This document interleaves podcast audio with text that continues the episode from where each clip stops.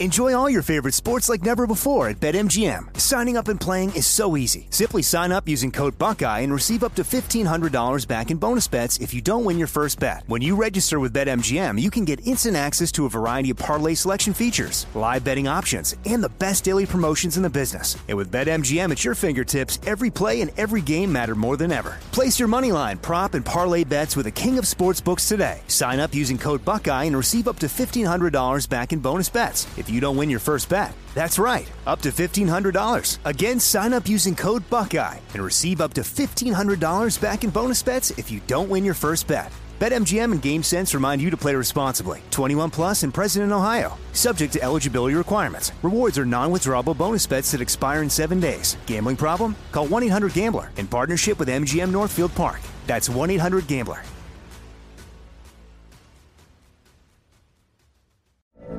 From BBC Radio 4, Britain's biggest paranormal podcast is going on a road trip. I thought in that moment, oh my God, we've summoned something from this board. This is Uncanny USA. He says, Somebody's in the house, and I screamed. Listen to Uncanny USA wherever you get your BBC podcasts, if you dare.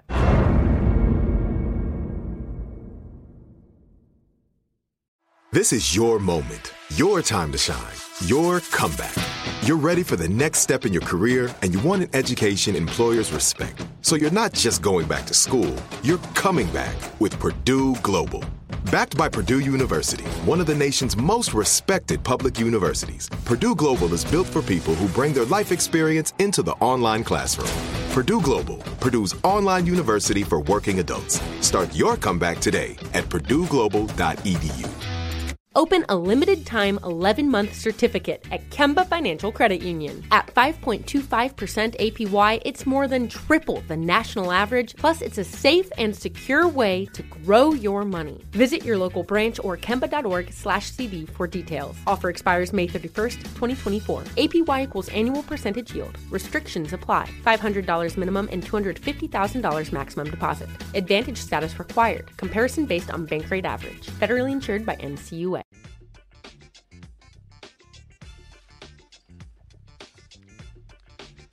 Today's Tuesday, May 19th, 2020. What would be the 95th birthday of Malcolm X? Coming up on Roland Martin Unfiltered. Breonna Taylor's boyfriend, Kenneth Walker, released on bail thanks to a black judge. We'll give you the details on that and the latest in that murder case. Donald Trump admits he's taking hydro- hydrochloroquine, the drug experts say could kill him. We'll talk to our own expert about that and why you should no way in hell listen to anything that he says. We'll also talk about emergency, uh, talk about empty emergency rooms. People who need to go to the emergency room aren't going because they're afraid of catching coronavirus. How safe is that? PPP, big issue. Black businesses can still qualify to get some of the federal bailout money. We'll talk about that with Operation Hope founder John Hope Bryant. The NFL announces changes to enhance diversity in the league.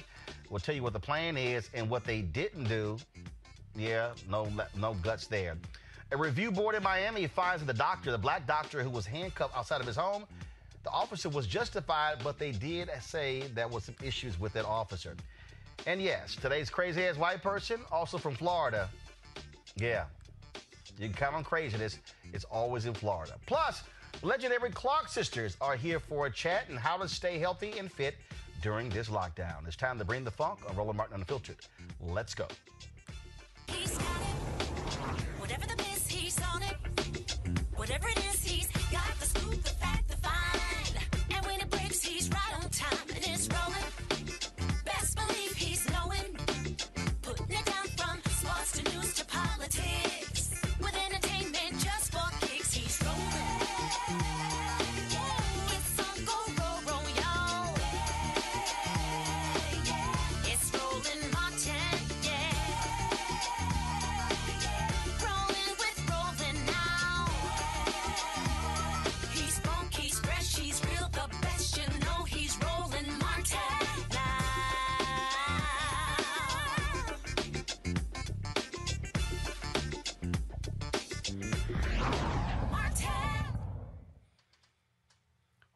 Kentucky Senator Rand Paul finally speaks out about the controversial shooting of former Louisville EMT Breonna Taylor, who was shot and killed by police during a no knock search warrant that experts have heavily criticized. That took place, of course, in the month of March.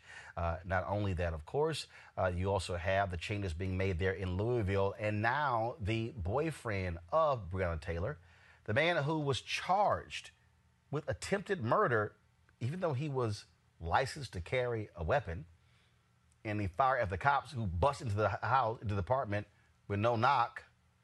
He's now out of jail because a black judge let him out. Joining us right now is Philip Bailey, the politics reporter for the Louisville Courier, the Courier Journal, Journal in Louisville, uh, Kentucky. First and foremost, let's deal with uh, Kenneth Walker being uh, being out. Uh, black judge in this particular case. That's surprising because it's rare that somebody's let out of jail for firing at police officers. Right, Roland. I mean, Judge Olu Stevens, who had previously had uh, fights with the Commonwealth's attorney Tom Wine in the city of Louisville over uh, blacks being selected on juries, he was the one who really got the ball rolling on this. And you don't really see Judge Stevens get a lot of credit, but he's the one who allowed Kenneth Walker to be on home incarceration. Back in March, that infuriated the FOP.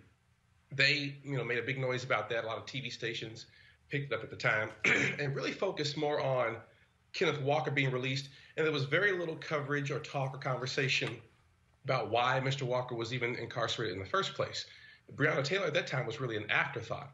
I remember getting uh, into a conversation with a local council member here in Louisville and bringing that very issue up, which is that the story wasn't about the officer being shot and Kenneth Walker being released on home incarceration. It was this accusation that the police had barged in without announcing themselves and had shot this woman to ribbons, even though there were no drugs found uh, in her apartment as a part of that drug case. So certainly Judge Olu Stevens uh, has been maybe a forgotten character in this, but he has a history of clashing and standing up to both prosecutors and police in these past cases. Uh, what has been the reaction from the Louisville Police Union or the police department? Thus far, the police union, I think, has been relatively quiet since this story has become a national story. They were certainly much more uh, vocal and talkative when the issue was Kenneth Walker being released on home incarceration. Thus far, you know, Chief Conrad hasn't said that much. He is supposed to testify before our city council tomorrow at the Public Safety Committee hearing about, you know, the, the shooting and use of no-knock warrants. Uh, warrants. Mayor Greg Fisher has made certain changes, announced certain policy changes, saying that all the police chief will have to sign off directly on no-knock warrants. But uh, Roland, today we had a, a story out about Chief Conrad and the series of scandals he's faced. And the question that many council members who want him fired are asking is, why weren't these policies in place beforehand? Why did Breonna Taylor have to die in, for, in order for the, the mayor to say the police chief must look at and sign off on these orders before uh, seeking a no-knock search warrant with a judge. And, and there's also that's a question too. Judge Mary Shaw, who has been the judge who signed that no-knock warrant, questions are now coming to her why she signed it with such a boilerplate search warrant language being put in there by narcotics detectives. So everyone is really uh, on their heels here in Louisville, Roland, as far as this shooting is concerned. Uh, let's talk about uh, Senator Rand Paul now speaking out uh, on this. There are two there are two U.S. senators there in Kentucky, Senator Rand Paul, Senator Mitch McConnell. Um, what did Rand, Senator Rand Paul say, and have we heard anything from Mitch McConnell? I've been pestering uh, Senator Rand Paul's office over the weekend about what they have to say about the Breonna Taylor case Senator Paul, as you know, Roland, is certainly someone who's outspoken about libertarian issues, whether it's the Patriot Act, FISA court, et cetera. And my question to them was, well, what about this case here of the police uh, with very little information about Breonna Taylor, uh, other than seeing one drug suspect leave her apartment two or three months ago? They came out with a statement exclusively to the Courier Journal where uh, Senator Paul says that no knock warrants should be forbidden uh, which was certainly some strong language from him. His office also points out that, look, in the past, Senator Paul has spoken out about militarization of local police.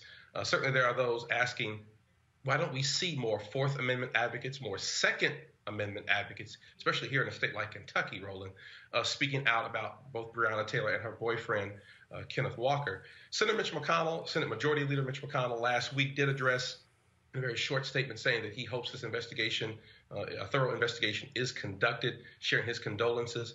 Uh, one of the only public officials who really spoke to the issue of race in this shooting was Congressman John Yarmuth, a Democrat out of Louisville, who is the Budget Committee Chairman. Well, it's quite interesting uh, to see the folks uh, who have not speaking out. Yesterday, again, I had the mayor on. He talked about the changes they have implemented. How those those been received in the community? Well, right now, there are some who say it's a bit of window dressing. As I said before, there are members of Metro Council who are asking why weren't these uh, policies put in place beforehand, right? I mean, no knock warrants in the mix with stand your ground castle doctrine laws, according to experts we've talked to, are just a recipe for disaster. You're basically pitting law enforcement against civilians, and one of those two things has to be rectified. There's a question now of why wasn't the SWAT team used or deployed uh, in this situation. They have a higher standard for deploying SWAT than they do these individual detectives. Uh, when you look at the warrant, uh, again, Roland, when you look at the warrant in this investigation, Breonna Taylor is never mentioned doing anything in the warrant.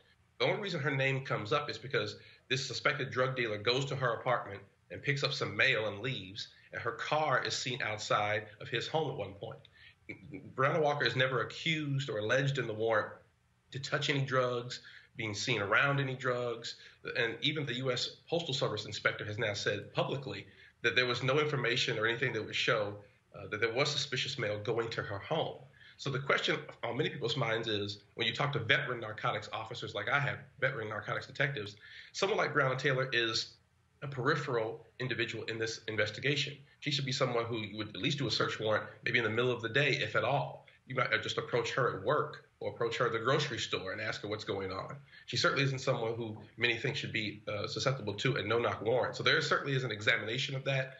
Uh, the mayor is still under scrutiny for his bloodless response in many people's minds when he didn't even want to say, you know, Breonna Walker's, uh, Breonna Taylor's uh, service record. So there certainly is, you know, a lot of people on edge here. But with COVID-19 still going on, you don't hear about or any see any large demonstrations or protests thus far. Um, last uh, question. Obviously, as this thing moves forward, uh, people still have significant questions. Those officers involved, there were three officers, correct? Yes. Uh, and again, they're on desk duty, but they're still on the force and still being paid. Yeah. Well, that uh, certainly uh, explains a lot. Uh, we certainly appreciate it, Philip Bailey. Thank you so very much for joining us. Bravo. Thank you. All right, then, folks. Uh, we again uh, staying another story that we have been uh, focused on uh, is that is the uh, uh, Ahmaud Arbery case. Now, what's interesting about that case is that all of a sudden you're seeing these stories now talking about oh how Ahmaud Arbery uh, was involved, got arrested for shoplifting in 2017. But what sense did that make? Now, what's interesting is that there's also a video that's out that shows Ahmaud Arbery being stopped by the cops and how they tried to tase him even though his arms were up. Really?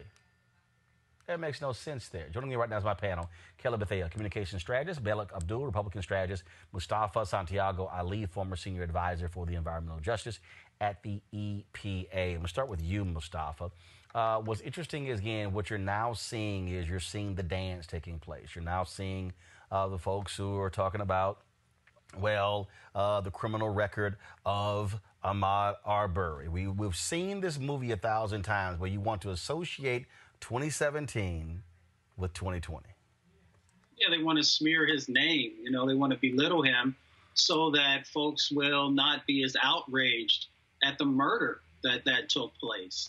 You know, the if, whether he had a shoplifting charge or case or not is irrelevant in relationship to the murder that happened and to what seems to be a cover up by the police there in their interactions with, you know, reaching out to one of the neighbors to say, you know, or telling them, you know, that you could talk to one of the neighbors who owned the property that he looked at and a number of other people actually looked at as well. So this is all about trying to weaken his character so that they can try and increase and enhance their case. Uh, and of course, uh, again, this video uh, has been, uh, you know, it's, it's been out. People people are talking. Uh, pe- people are talking about it. Uh, uh the Guardian uh, has the video. Also contains very strong language. Uh, we're going to we're going to show this. We're going to show this video in a second to get folks' thoughts on it. Kelly, again, look, we can we can expect this. Anything and everything dealing with Ahmaud Arbery is going to come out in public because you're going to see an effort to ta- try to tar and feather him. Simple as that. Absolutely. No, absolutely. For anybody who knows how to argue or debate or anything like that, you know that the worst type of argument you can have when the cases aren't in your favor is to attack somebody's character because frankly that's all you have. And in this case, the facts are not in the favor Right. of those who side with the murderers in this situation. Why? Because they actually had no grounds to do what they did. And it's evident that they had no grounds to do what they did because of the smear campaign that you see. You don't have any evidence of of wrongdoing on the deceased. You don't have any evidence um, of direct criminal behavior such that a citizen's arrest needed to be made because it didn't happen. This was a lynching. Lynchings are illegal. And the only way that lynchings were even justified in the first place was was what I just said. You, they would smear somebody's character in order to justify something that, frankly, has no justification whatsoever. So I'm not surprised at the smear campaign. I'm not surprised at the mudslinging, but it is unfortunate that it is still going on and that this is still a tactic of of debate because at the end of the day, wrong is wrong. And we have a young man who is dead because of wrongdoing, plain and simple. Folks at the Guardian uh, got a hold of this video. Let's go right to it. Here's my, go to my iPad, please. I'm not asking you. Just don't reach the car, man. Get your hand out your pocket. Hands out your pocket. Hand out your pocket. Down. Warning, down. Stay on the ground. Just stay on the ground, okay?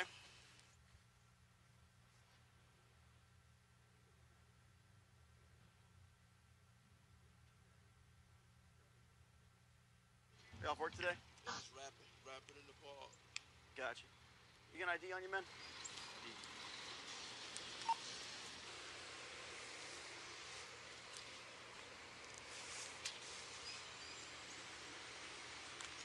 All right, thanks, man. Be right back with you, okay? Why am I fucking with you? You want to know why I'm fucking with you? Why?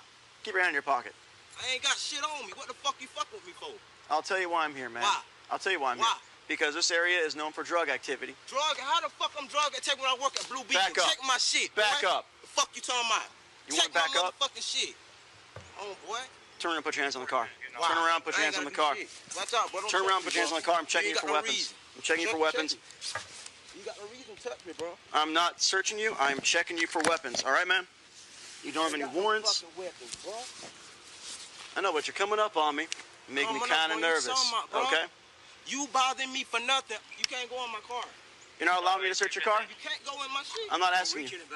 Just don't reach the car, man. Get your hand out of your pocket. Hands out of your pocket. Hand out of your pocket. Down. Warning, down. Stay on the ground. hand Just stay on the ground, okay? Keep your hands out. No, keep I've your checked. hands I've already checked him Listen for to me. weapons. I've checked him for weapons. Okay. I'm trying to ease my mind. I'm rapping. I rap, bro. I rap. I got you, man. But when you run up on me and you get really jump, jumpy, that's gonna make me nervous too. Aggravate my day. I got one day off a week. One day. Okay. One day off a week. I'm trying to chill on my day off, bro. I'm I up got early you. in the morning trying to chill. He was very aggravated. Malfunction? Yeah, that was. I tried to tase him. You did try to tase him? Yeah. It got to the point where you had to tase Well, him? it was. Uh, I didn't realize he'd already patted him down for weapons, and he, I could see there's like a wallet or something, Yeah. and I could Yeah. see him going like that, and he had a big heavy coat on, and he just wasn't moving fast enough. Really?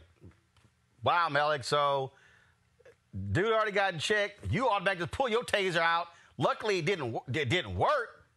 Damn. And the end of the the end of the video actually, for most of us, should explain everything that preceded it because, as the officer said, I didn't. I was about to tase him, and well, actually, I was trying to tase him, and then I realized No, no, no. that he had already been did. searched. No, so he, was did tasing tase him no, because hold he. Had, Hello, remember he did tase him. It just malfunctioned. Oh yeah, right, right.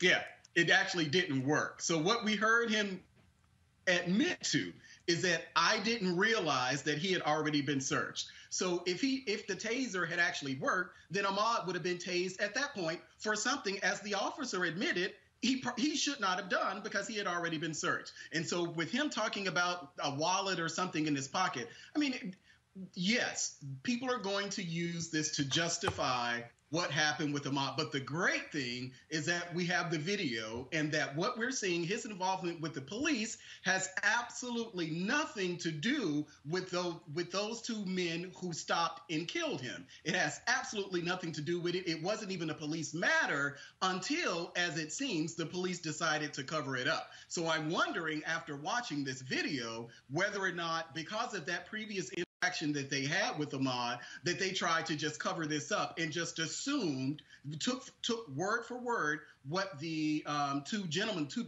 what the two murderers said. This adds another level to it, but it in no way explains or justifies anything about what happened to Ahmaud because his interaction with the police is totally different than his interaction with the people who ultimately murdered him. And what you're dealing Totally with, and what you're dealing with here, of course, this is the same Glynn County Police Department that was involved in the case in 2020. That, of course, was 2017. So uh, we uh, again staying on top of this, and we'll uh, more details as we get them.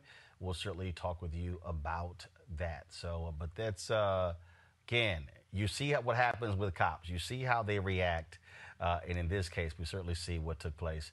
Uh, with Ahmaud Arbery back in 2017. Folks, as of today, there are 1.56 million COVID 19 cases in the U.S. 91,582 people have died as a result. 361,000 people are recovering. Now, the economy continues to suffer, and cities across the country are reopening against the warnings from health experts. Then, of course, Donald Trump, as we talked about yesterday, announces uh, he is taking this particular unproven drug. Here's the craziness of that video. And a lot of good things have come out about the hydroxy. A lot of good things have come out. And you'd be surprised at how many people are taking it, especially the frontline workers, before you catch it. The frontline workers, many, many are taking it. I happen to be taking it. I happen to be taking it. Hydroxychloroquine? I'm taking it. Hydroxychloroquine. When? Right now, yeah. A couple of weeks ago, I started taking it. Because I think it's good. I've heard a lot of good stories. And if it's not good, I'll tell you right. I'm not going to get hurt by it.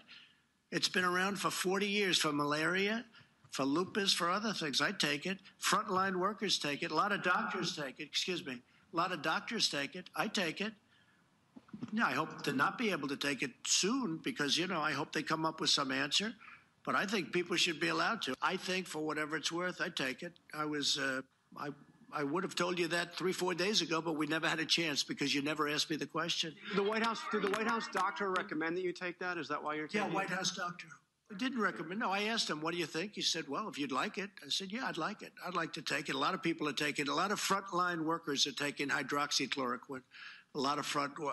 I don't take it because, hey, people said, "Oh, maybe he owns the company." No, I don't own the company. You know what? I want the people of this nation to feel good. I don't want them being sick. And there's a very good chance that this has an impact, especially early on. But you look at frontline workers, you look at doctors and nurses, a lot of them are taking it. Yeah, okay, gotcha. All right. Joining me right now is Dr. Sidney Coupet, internal medicine physician and founder and CEO of the Coupet Quality Clinic in Fort Lauderdale, Florida. Doc, here's I'm going to read this letter here. White House released this letter, uh, memo uh, for Kayleigh McEnany uh, from Sean P. Conley, uh, physician to the President, Commander, U.S. Navy. As, as has been previously reported, two weeks ago, one of the President's support staff tested positive for COVID 19. The President is in very good health and has remained symptom free. He receives regular COVID 19 testing, all negative to date. After numerous discussions he and I had regarding the evidence for and against the use of hydroxychloroquine, we concluded the potential benefit from treatment outweighed the relative risk. In consultation with our interagency partners and subject matter experts around the country, I continue to monitor the myriad studies investigating potential COVID 19 therapies, and I anticipate employing the same shared medical decision making based on the evidence at hand in the future. Now, first of all, Doc, let's break it down. Nowhere in here does this doctor say he prescribed hy- hy- hydrochloroquine. Nowhere in here. He dances around the subject uh, by saying, We concluded the potential benefit from treatment outweighed the relative risk. Two, nowhere are they saying, Why would you take a drug if you don't have coronavirus? when the FDA has already issued a warning stating the only people, the only place people should be taking this drug are in hospitals. Are you buying this nonsense? You know, Roland, um, by the way, thank you again for having me. And it's always a pleasure to come in and communicate with your audience, yourself, and, and to provide some education. And, um, you know, these are real issues and, and that's impacting real people in our community. So let's, let's get this uh, uh, cleared up. Number one, um, hydroxychloroquine or chloroquine is not indicated at this time for any treatment around coronavirus or COVID 19. That's the first thing that needs to be very clear. And I will repeat this hydroxychloroquine is not indicated to treat anything around the coronavirus or the COVID 19. Now, we do use hydroxychloroquine for many other diseases, you know, like malaria prophylaxis, right, or to treat malaria, um, as you all know, very familiar. Um, in addition, there's a lot of uh, rheumatic type of diseases that we treat, uh, we use hydrochloroquine for. Um, for instance, um, rheumatic uh, uh, rheumatoid arthritis. Um, we use it for lupus. Uh, you know, conditions that that might even uh, you know involve the skin. So there's some rheumatic conditions that involve the skin where um, hydroxychloroquine is in, is effective for. So those are the conditions. So as I was listening to the audio, you know, it, it strikes me. I wonder, it, does Donald Trump have other conditions that he's taking the hydroxychloroquine for? Right? Because you know, I can tell you now that there's not a physician that would recommend the use of hydroxychloroquine to treat COVID nineteen. Especially, especially if you don't have it. Like, like who takes a drug just for the hell of it? Right, right. So I, I'll say this. I'll say this. So right, right now, because we have the pressure and the demand of this pandemic, where people are dying, clearly, right? So we have a lot of people dying, and there's a race, a race for us, and an urgency for us to find treatment and also eventually a vaccination. And so you have that urgency. But also, us in the scientific community, we also know the importance of having evidence based uh, medicine and evidence based practice. So, you know, what we're experiencing here in our society is this concept of we are now in a race of getting the right treatment or identifying what works and um, and avoiding to harm people. Number one, and number two, to see what's effective. So when you think about drugs like hydroxychloroquine, we're using it in a hospital setting um, for experimental for, for for experimental purposes to see if it's working. Now, all of the observational studies around hydroxychloroquine is not promising, Roland. Um, so, so although in the beginning of this pandemic, we were using hydroxychloroquine, we were using azithromycin. In fact, you know, I just came back from the hospital. You know, I admitted a patient with, you know, a virus, uh, the COVID nineteen, and and so we are treating it with with all types of, of the experimental medications that were recommended. So hydroxychloroquine is not the only one. So there's azithromycin, and and those who are even severely ill, where they are intubated, we try uh, uh, remdesivir, which is an antiviral medication for compassionate use. So so I'm sharing all of this to say that you know we're in the medical community, we don't have the answers. We're still studying it, and our and, and as you heard about five days ago, uh, FDA just approved the first clinical trial for hydroxychloroquine to to see whether it has any benefit at all. Um, so far, all of the observational studies have shown that there is no benefit. And we have to think about what what are the benefits. So, for instance, number one, we got to make sure does it keep people from getting sick? There's no evidence that shows that. Number two, does it get people better when you use it? it there's no evidence pointing to that. In fact, there's evidence showing otherwise. So, for the again, for the people out there, especially to our audience, do not listen to anything Trump has to say about this drug. Don't ask your doctor for it. Don't play games with this. Yeah.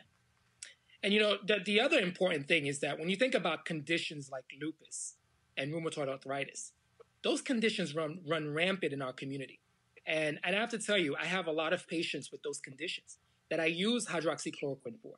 And um, you know, and these folks um, are appropriately being treated with that. But this medication is not without its risk. You know, obviously, every medication has a side effect. You know, some minor ones that hydroxychloroquine can cause is is probably stomach discomfort, nausea, but even uh, vision loss it can cause. But the more severe ones is cardiac arrest. That means the medication interferes with the electrical activity of your heart and cause you to have a cardiac arrest, Roland. So you certainly don't want to take that medication without a prescription or ad- being advised by a doctor. So, so that's something very important that we have to keep in mind. All right, Dr. Sidney Coupet. Uh, we surely appreciate it, sir. Thank you so very much. You're welcome. My pleasure, Roland. All right, go back to our panel here. Malik, do you actually believe Trump taking this drug? Really? I, I mean, I'm not. I, I don't. I don't know. People typically don't lie about drugs that they take. Well, So actually, Trump- actually, typically presidents don't lie, but this man lies a whole lot. Yeah, but that's neither here nor there. Uh, no, actually, comes it's to, not here nor there. He lies a whole lot. I mean, he lies about lies. Okay, and that's great, but I'm not going to question when someone says that they are taking a drug or they're not taking a drug. I'm not going to second guess whether or not they're taking the drug. He says that he's, he's taking the drug, so if he's taking the drug, I mean he's taking the drug. That's but the important thing about this, and I do agree that no one should listen to Donald Trump. No one should listen to me. No one should listen to you, nor Mustafa, nor the doctor that you had on. They should listen to their own doctor. When you're taking any medication, it doesn't matter what it is. Don't listen to what the people on television says. Talk to your doctor. Any decision that you make about your health should be in con- in consultation with your doctor, not any of us. We can all have opinions on it, but at the end of the day, these are decisions that need to be made between you and your doctor. And if Donald Trump's doctor said that it makes sense for him to take hydroxychloroquine, then okay. But I mean, that's that's his decision. I'll say I'll say this, Kelly. Listen to us before you listen to Donald Trump on anything, because this is a dude who lies about everything. I mean, that's here and there, right? Um, but this kind of hits home for me, the specifically the uh, hydroxychloroquine medicine, um, because I have, uh, like the doctor said, I have a lot of family members who deal with the ailments that uh, hydroxychloroquine treats. Um, I have very close family members who have lupus, rheumatoid arthritis, um, skin conditions. Uh, like it, it's not uncommon in the black community for us to have these ailments, and for him to to isolate this drug specifically to to further the cause of oh this is a cure for COVID. I mean, the conspiracy theorist in me, that's very small, but still there, can't help but wonder if there's a reason for that. Because he could have chosen any drug. He could have chosen any drug to exploit. And it had to be the one that a lot of African Americans and people of color use for ailments that are common within our respective communities. Um, he very well might actually take it for other purposes.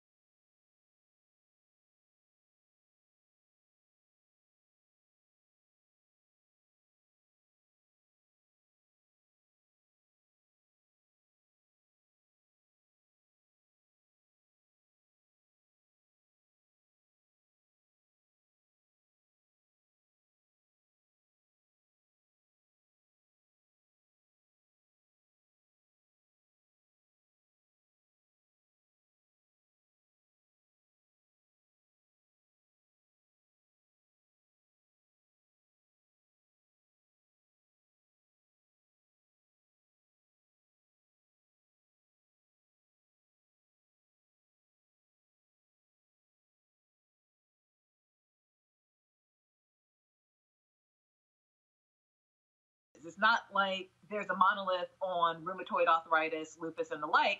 I'm just saying who it affects the most, and it doesn't happen to be rich white men. That's all I'm saying. Uh, Mustafa, it, it, it, hear Trump just throw this sort of nonsense out there, I mean, game recognized game. You want to switch the subject. 91,000 Americans have died from this whole deal. And no one with any common sense, no doctor is just going to give the president of the person who's occupying the White House, uh, occupying the White House, uh, experimental drug just for the hell of it. Yeah, okay, sure, dude. So, so you're telling us you're taking this drug, but you won't release your taxes. All right, we got you. right. Especially this drug. We know that the president, you know, he's reckless with, with the tongue. We can say it that way. He also, you know, unfortunately, uh, just creates these scenarios and these situations, as everybody else has been sharing, that is impactful to real people in their real lives. You know, my sister has lupus. When people started rushing out and getting this drug, she had difficulty in, in actually being able to get it. So the president just uh, needs to be more serious and more careful, changing the narrative. Everybody knows that he's played a huge role and has a lot of responsibility in the numbers of lives that are being lost. And we can unpack that. Anybody who ever wants to debate that fact, we can take it clear back to the beginning. So for him to continue down this road, you know, if he really wanted to change the narrative, do some things that are actually promoting good. Work with the Republicans on the Senate side to make sure the stimulus bills actually have what's needed in there to actually give the states and and, and uh, local governments what they need to be able to properly fight the epidemic that we find ourselves in. Absolutely. All right, folks. Uh, now, of course, we're, we're seeing what's going on again around this country. Uh, just all kind of craziness uh, and how people's health is being impacted. What's happening, of course, when it comes to our businesses, and that is an important issue here.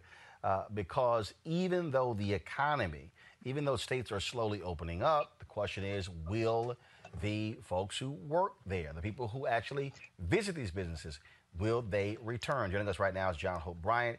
He is the founder of Operation Hope. John, glad to have you back. You post, posted a tweet earlier about that. About, look, it's one thing to say, sure, you're open for business, but will the customers return? Yeah. Yeah. And, you know, bottom line is, and no one wants to say this, but uh, companies, shopping malls, major employers, minor employers, all afraid of being sued. They're afraid that if they don't make a COVID compliant environment where they where they can certify you're safe, that you're gonna come, somebody's gonna come back and, and work, get sick, and sue them. And no one, we haven't had a pandemic in 120 years in the world, so nobody knows what the legal precedent for that is, and no one wants to have a law firm racking up hours trying to figure it out. And so, as a result, everybody's like, "Look, stay at home and chill until this is over." And but that's not going to work either. So my guess is you're going to have COVID compliant environments coming up here soon. You're going to have a criteria for COVID COVID nineteen compliant environments, and what does that mean? You're going to have a shopping mall saying, "Sign this waiver, you can go shopping." Otherwise, I'm sorry. Uh, but that's that's in the future. Yes. So there, there, there are issues. It's it, it, as usual. It goes back to money. Uh, why uh, why things are happening or not happening. Uh, we you know it's un, it's uncharted territory. You, of course, have been helping a number of uh, folks out there navigate this whole PPP world. Uh, and uh, despite some saying, "Oh my God, you know, uh, you know, you got to get in now," the reality is there's money that's still there. People are still applying for PPP loans and receiving it. Yeah, it's a hundred billion dollars plus sitting there right now uh, in the second tranche. The first tranche went like that. Um, the second tranche, uh, there's, there's still 100 billion plus sitting there. I just sent you a, a flyer, Roland. Uh, uh, the SBA, myself, my friend T.I., we're doing a, a hundred thousand uh, small black small business strong conference call tomorrow. Trying to get hundred thousand black businesses. The only person who get hundred thousand of anybody in one place in the black community is you, and and probably the federal government ask, offering free money. so tomorrow uh, that happens. T.I. is using his voice to try to get us to apply. Now, here's some startling numbers. According to a recent study I just saw today, only 12% of black and Latino businesses that applied for this money got it. Um, Hold up, 12? 12%. Wow. A, a study I just I just read today. Now, now, just before everybody starts jumping up and down, getting and saying this is racism and all that kind of stuff, the, the game is played. It's changed, folks. This is not racism. This is classism. Um, and the problem here is that the, the statistics that that sort of thwart that are my own. We've had 47,000 client engagements in the last six weeks rolling at Operation Hope. And of the black businesses that we've helped shepherd through this process for free, by the way, through our Hope Inside coaching, uh, we've approved 100% of them. So, so if, if the issue is just race, it should be, you know, we we got you know denial of eighty percent plus of our applications. What we have had to do is to be the financial coach, the financial business manager for ninety six percent of our businesses don't have any employees, my man. Right, right, and and and that's and that's the piece that people don't understand. That that the latest number that there are 2.6 million black-owned businesses, 2.5 million have one employee, uh, and then when you talk about and so the money that is being like so in our case, okay, you guys helped us, we were able to get 38,000, but the money can only be used towards payroll. So the so the issue is so for instance, so uh, so the rent, uh, you talk about, and when you talk about the payroll, that was only for people who are full-time employees. I've got half of my people are 1099. So I could not put that 1099 those employees in this because they had to be full-time employees. And so now imagine other black businesses if they if they if they have quote employees but they're 1099s, then you can't they, they don't, they don't count. Those are all the different, you know, little things you have to understand about this. So, but 10 ones also, also equal 10. And by the way, I commend you, Roland, for getting your money. You didn't let anything set, set, set between you and your paycheck. You got to make sure you had your, you got your money. Operation got our money. 100 Black Men's founder, Tommy Dortch, got his money. My girl, Susan Taylor, Cares, uh, National Cares Network, got her money. Uh, there's a whole bunch of folks that I'm, I, I don't have the liberty to mention their name, but these are household names who were confused too. So don't feel bad, everybody out there. Everybody was confused, but they got clarity real quick when they when they realized there's real money on the other side. But here's here's the deal. Uh, yes, it's PPP, but it's also just a low interest loan with no payments for a while. Go get that too. They're giving the money away. It's less than three percent. Number three, if even if you don't qualify for any of this, if you breathe in a mirror and walk, and you're a nonprofit, a church, or a small business, you get ten grand. When's the last time the federal government gave you money, or anybody for that matter gave you ten thousand dollars or one thousand dollars? Go get your money. Go apply for this thing. Number two, uh, uh, so, uh, 1099 companies with 1099 they also uh, are 1099 gig economy type businesses uh, also qualify. So if you're an Uber driver, you also qualify. Also, the earned income tax credit. So if you make fifty-four thousand dollars a year uh, or less, and you got children, the government owes you a check, and it's retroactive for three years. So if you got ten grand from the federal government from PPP, the CARE Act, I'm sorry, another ten grand from EITC, another five grand because you got two people in the household plus a child from the individual money that came through. That's twenty-five thousand dollars in a, in in a month. We got to be smart about this. Go get your money. That's the theme of this conversation today. We got to stop the complaining. Yes, the website's going to crash. They, cre- they created the eighth largest bank in, in America in two weeks. Of course, it's going to be a crap show. Of course, the website's going to crash. The phone line's going to be busy. The banker's not going to uh, prioritize you because you thought a banker was your was a teller at the bank branch. That's not your banker. Okay, you need a private banker relationship or a relationship with a banker. And it's unfortunately probably too late to go get one in the middle of a crisis, but we can help you. Operation Hope can do it for free. We will be your bridge over troubled water. Go f- and and everybody's running to the biggest banks trying to get PPP. When they do do it, well, those big banks have clients sitting there with millions of dollars on deposit. Right. Who do you think they're going to talk to first? Go to go to a little credit union that's SBA qualified. Go to a black-owned bank or a Latino-owned bank or a small community bank. I went to a little Southern bank in Tennessee. Uh, I, I got access to everybody, Roland. I went to a little Southern bank in Tennessee because there was no line for their applications for PPP. We have got to get be start mastering this financial literacy game.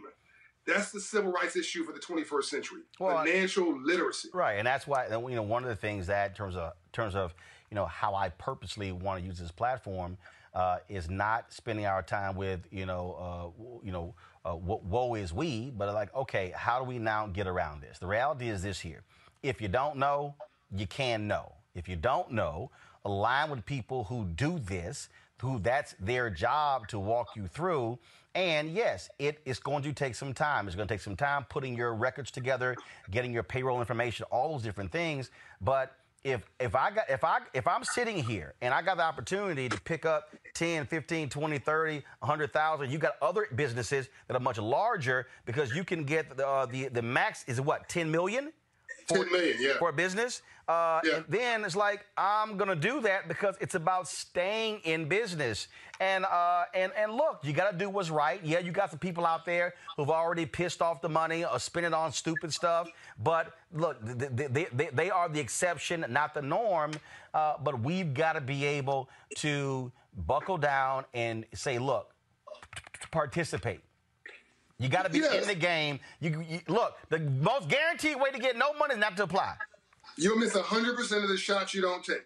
Okay? Hank Aaron had the record for the most home runs, but he also had the record for the most strikeouts. Right? He, He's swinging at that bat. We have got to get in this game and swing at this bat. Okay, here's our problem. We don't trust banks. We don't trust the government. Okay?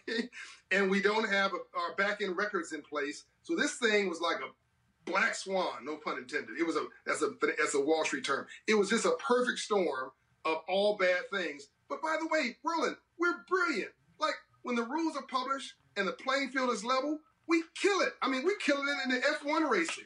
We're killing it in, in golf and tennis. Not, not even our sports. Why can't we kill it, kill it in capitalism, free enterprise, entrepreneurship? The new civil, the, the, the best way to stop a bullet in our community is a job. Your viewers have got to become job creators. We have got to move from just civil rights to silver rights. A movement in the suites, not just the streets. About class and poverty. This new color, Roland, is green. It's not black or white. I just told you, 13% of some black businesses didn't get it. But 100% of black businesses that I talked to got it, and they got it from, from sources in many cases that were, you want to call it white banks. But, but, but they also got it from black banks. They got it from Latino banks. Uh, you know, Susan Taylor got hers from a black fintech. Uh, uh, uh, my man Tommy Dortch got himself from a black uh, a black owned community bank. I got mine from a mainstream Southern institution uh, for my nonprofit. I, I chose not to apply for my for profit because I was a part of the design process for the program. And I thought it was unfair. But we have got to go get our money. We got to stop. We've got to master this game. I mean, we farm club kids in middle school and elementary school to football. Who's farm clubbing entrepreneurs? Who's farm clubbing farm clubbing you know business owners? N- no one. Who's farm clubbing financial literacy? So of course we're we are uh, at a disadvantage. But complaining about it, as you said, is not going to do anything about it. But you end up broke and complaining about it. We have got to use this as free venture capital. As a friend of mine said to me, Roland, this is free ninety nine. Right. I mean, bottom line is this here: if you keep the people employed, you ain't got to pay the money back. And, and even if you don't have employees, That's called. That's called. That's that's that's probably that's that's that's truly free money. free 99 and and and operation hope so so somebody's watching going well what's the get what's the what's the, what's the hitch like is john bryant going to hit me with a, a fee for getting my money no is john bryant going to hit me for a fee for free credit counseling no in fact i'll read not only will we help you get your money from the from the care act we will do through our hope inside coaches we'll give you we'll help you restructure your mortgage modify your credit cards negotiate on your student loan, talk to your landlord, get you some give you a break there. Uh, we're implementing a grant, which I don't have time to. I'm not going to talk about now, but I'm, we're doing mini grants at Operation Hope in about two weeks for those who we provide coaching packages for. If you need two, three, four hundred dollars to make everything work, our coaches will be empowered to give a certain number of people grants that I'm paying for that. Operation Hope is paying for that ourselves. It's not ready to to, to, to launch right now. So everybody don't bum rush our number, our call. As saying John Bryant said, you got 300 bucks for you. But my point is that we are wrapping a whole network of services around our community to give you that support you need to take away the excuses and the frustration. And we got relationships with the banks. So so what what are we waiting for? Great point, John. Where can folks reach you? Oh, 888-388-HOPE. Go online to Hope to Apple or Android uh, and download the Hope in Hand app, or just go to OperationHope.org and tell them John Hope Bryant sent you. We're in 22, or Roland Martin. We're in 22 states, and we are here to help. We've already served four million clients. Folks, you can't say you didn't get the information. That's why we do. Nine. why we do what we do. Oh, hold up, I did. Somebody did send me a text. They said, uh, "Ask John about the EIDL Economic Injury Disaster Loan." Yeah, it's a great program. That's that's that's the program. That's the par- that's a parallel program to the PPP. That's low interest and no payments for a while. And Go get it. Go get that too. Look, we, we've been complaining. This is what kills me, Roland. We've been whining and complaining forever. We can't get access to capital. We can't get loans. We can't get equity. We can't look. The government just gave you equity. If you have employees, the government just gave you equity. You don't pay it back. They get you. You want access to to, to, to low cost debt. You want to act like you're a rich company. Go get this uh, this loan that he just described because it is it is like no. I mean, they're just giving money away. Two three percent interest, right? No payments. And by the way, Roland, you and I know this is this is this is not over.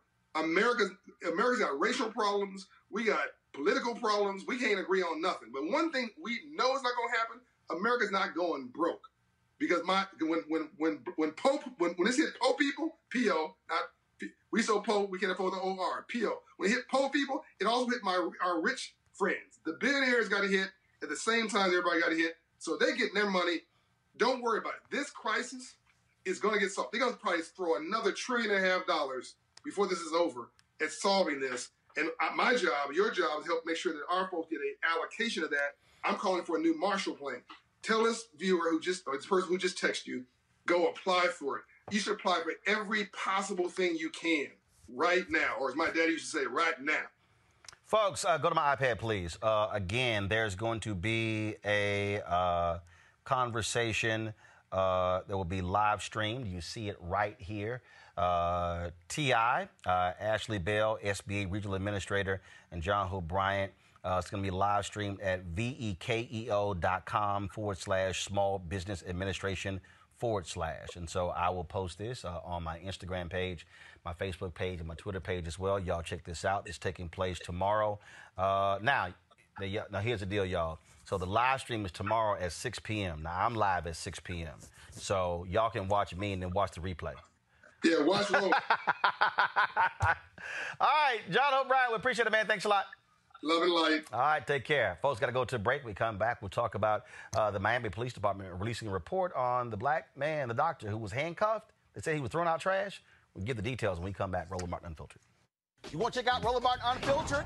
YouTube.com forward slash Roland S. Martin. And subscribe to our YouTube channel. There's only one daily digital show out here that keeps it black and keep it real. It's Roland Martin Unfiltered. See that name right there?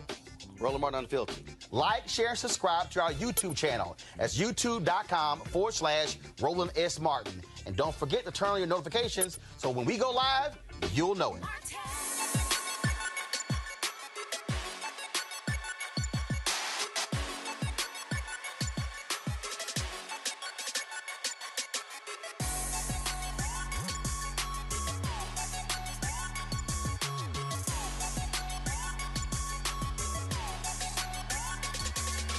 All right, folks, got an opportunity for you with CEEK, of course, black-owned company. Uh, Mary Spio, the sister she designed, of course, is virtual reality uh, headset right here, and also 4D 360 degree headphones. You get opportunity to get these with a discount. Uh, show it up, please. Here's the code that you can use if you're getting the CEEK discount. Uh, the website is ceek.com, C E E K.com. Of course, this headset allows for you to watch uh, virtual reality uh, on their site or other sites as well. That's VR. And then, of course, uh, gamers can love this headset or headset, or you can listen to the music. Hardwired, but also it is Bluetooth. Guys, come on, pull up the uh, the lower third, please. Uh, there's a there's a there's a promo code that you can use uh, to uh, to institute to be able to use this. Where is it, guys? Come on. What are y'all doing? Okay, you're supposed to have this promo code. Uh, and so, again, these are the headsets right here. I love the sound on these. Uh, basically, gives you this 360 degree sound uh, as you're using it. And then, of course, what you do, of course, with the headset here, just simply pop in uh, your uh, phone uh, right in here, and then you're able to actually experience their videos in virtual reality. It literally puts you in the room to actually watch the video. And so, there's a promo code. Thank you. There we go. Please. The promo code is simply put in RMVIP2020, RMVIP2020 if you want to get the headset or the headphones. And so that's what you can do to support the folks with CEEK.com. All right, folks. A, man, a Miami police officer was justified in handcuffing and detaining a black doctor outside of his home last month. That's according to an internal police investigation. But they did determine that the officer violated department rules by yelling at the doctor and not wearing a face mask. Now, this is the video that took place.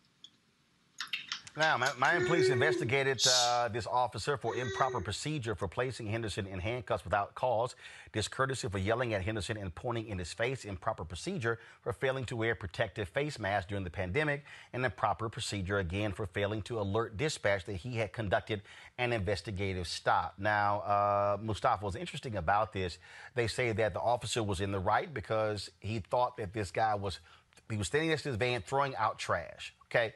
He- Here's the problem I have with this. Why do you have to handcuff somebody to inquire as to what they're doing? I, that, that's what I don't understand. The officer pull. If you go to the play the video, video here, officer pulls up, and he says, "Well, in the area they were dumping trash." First of all, he's coming from the opposite direction. How in the world can you ascertain what this guy is doing? Uh, and then, of course, as you see, he's talking to him and he's explaining to him, and the doctor's explaining, like, wait a minute, here's the deal. Why do you? Ha- I, I don't get this whole deal of you have to handcuff somebody in order to ask them questions. It's a power dynamic. It always is a power dynamic in our communities in relationship to the police and to ourselves. It, it, it harkens back to the days of the black codes in the late 1800s, where they could literally snatch up black men, um, say it was vagrancy or whatever particular thing that they wanted to trump up at that time, and it continues to play out in 2020. It's also an opportunity to continue to dehumanize folks and, and just to let them know that, you know, we're going to keep you uh, in your place.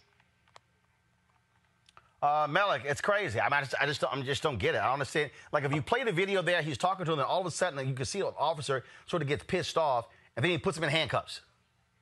Yeah, I, I don't know that um, we had some sound there, but you know, as someone who lives in a community where they often illegally dump, and I know that people do patrol that, but as you said, it's impossible for him to know what the what this um, gentleman was doing when he was coming from the opposite direction. But this is another example of where police should really practice some de-escalation. And fortunately, this wasn't a situation where it was really out of control. The guy he was very calm, and even when he put the cuffs on him, he was very calm about it. But the officer owed him that de-escalation, and it sounds like in all of those instances that the department named where the officer erred, they did everything but say that he was wrong for stopping him at the beginning. I mean, the fact that he didn't report it or some investigative stop, yeah, that's that's in all likelihood BS. But I'm glad this was a situation that ended up. But I still don't understand what it is that he was hoping to gain from that particular encounter, unless it was to harass the guy. I don't know what else. You, you know, he's he's sitting there. He's in jeans. He has a mask on. He has a truck. He's in front of a house. I don't know what else the officer was expecting in that moment, but to harass him from the moment that he pulled up. And Kelly, again, I mean, the whole point. Look, I don't care who you are. You don't want to get slapped in handcuffs. Cops do this all the time, but it's always amazing how it involves black people slapping in handcuffs. Now walking him over to the car. Now, now talking to him. I mean, it's just. I mean, I'm sorry. You don't want to be dehumanized and slapping some handcuffs on you when all you're doing is putting stuff into your van. I just. It is so frustrating for me to keep seeing videos like this to under to know that in 2020 people still think that black skin just by default is dangerous. You can't do anything in in your skin that your white counterpart can do. Going to the bathroom, sleeping in your house, playing with the BB gun in a park, walking from uh 7-Eleven with Skittles and it's sweet tea. Like it is always something that triggers white supremacists and white people who have an affinity for whiteness, period. It always triggers something within them to dehumanize us just because we're darker than them. And it's disgusting to me how in 2020 we still have to say we are human too. We are like you too. We're no more or less dangerous than you. If anything, we're less dangerous than you based off of history. So, again, for him to be handcuffed, for doing what he is just doing, like just living It's absolutely disgusting. And again, I keep saying this on your show and I'll reiterate it here. If you have a racial bias and you are in a client facing position at work, such as a police officer, administration, anything that encounters human to human contact in any regard, and you have a racial bias, you don't need that job. There are plenty of professions and vocations out there that do not require human interaction, and we need them too. But what we don't need is people dehumanizing us because you don't know what a human is. It's about time that you leave that position.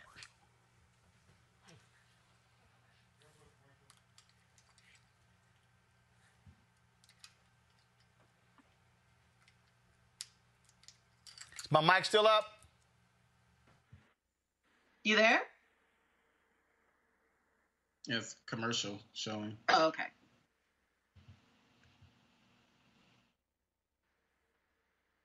Contributing 50 bucks each for the whole year, you can make this possible. Roland Martin Unfiltered.com. You want to check out Roland Martin Unfiltered?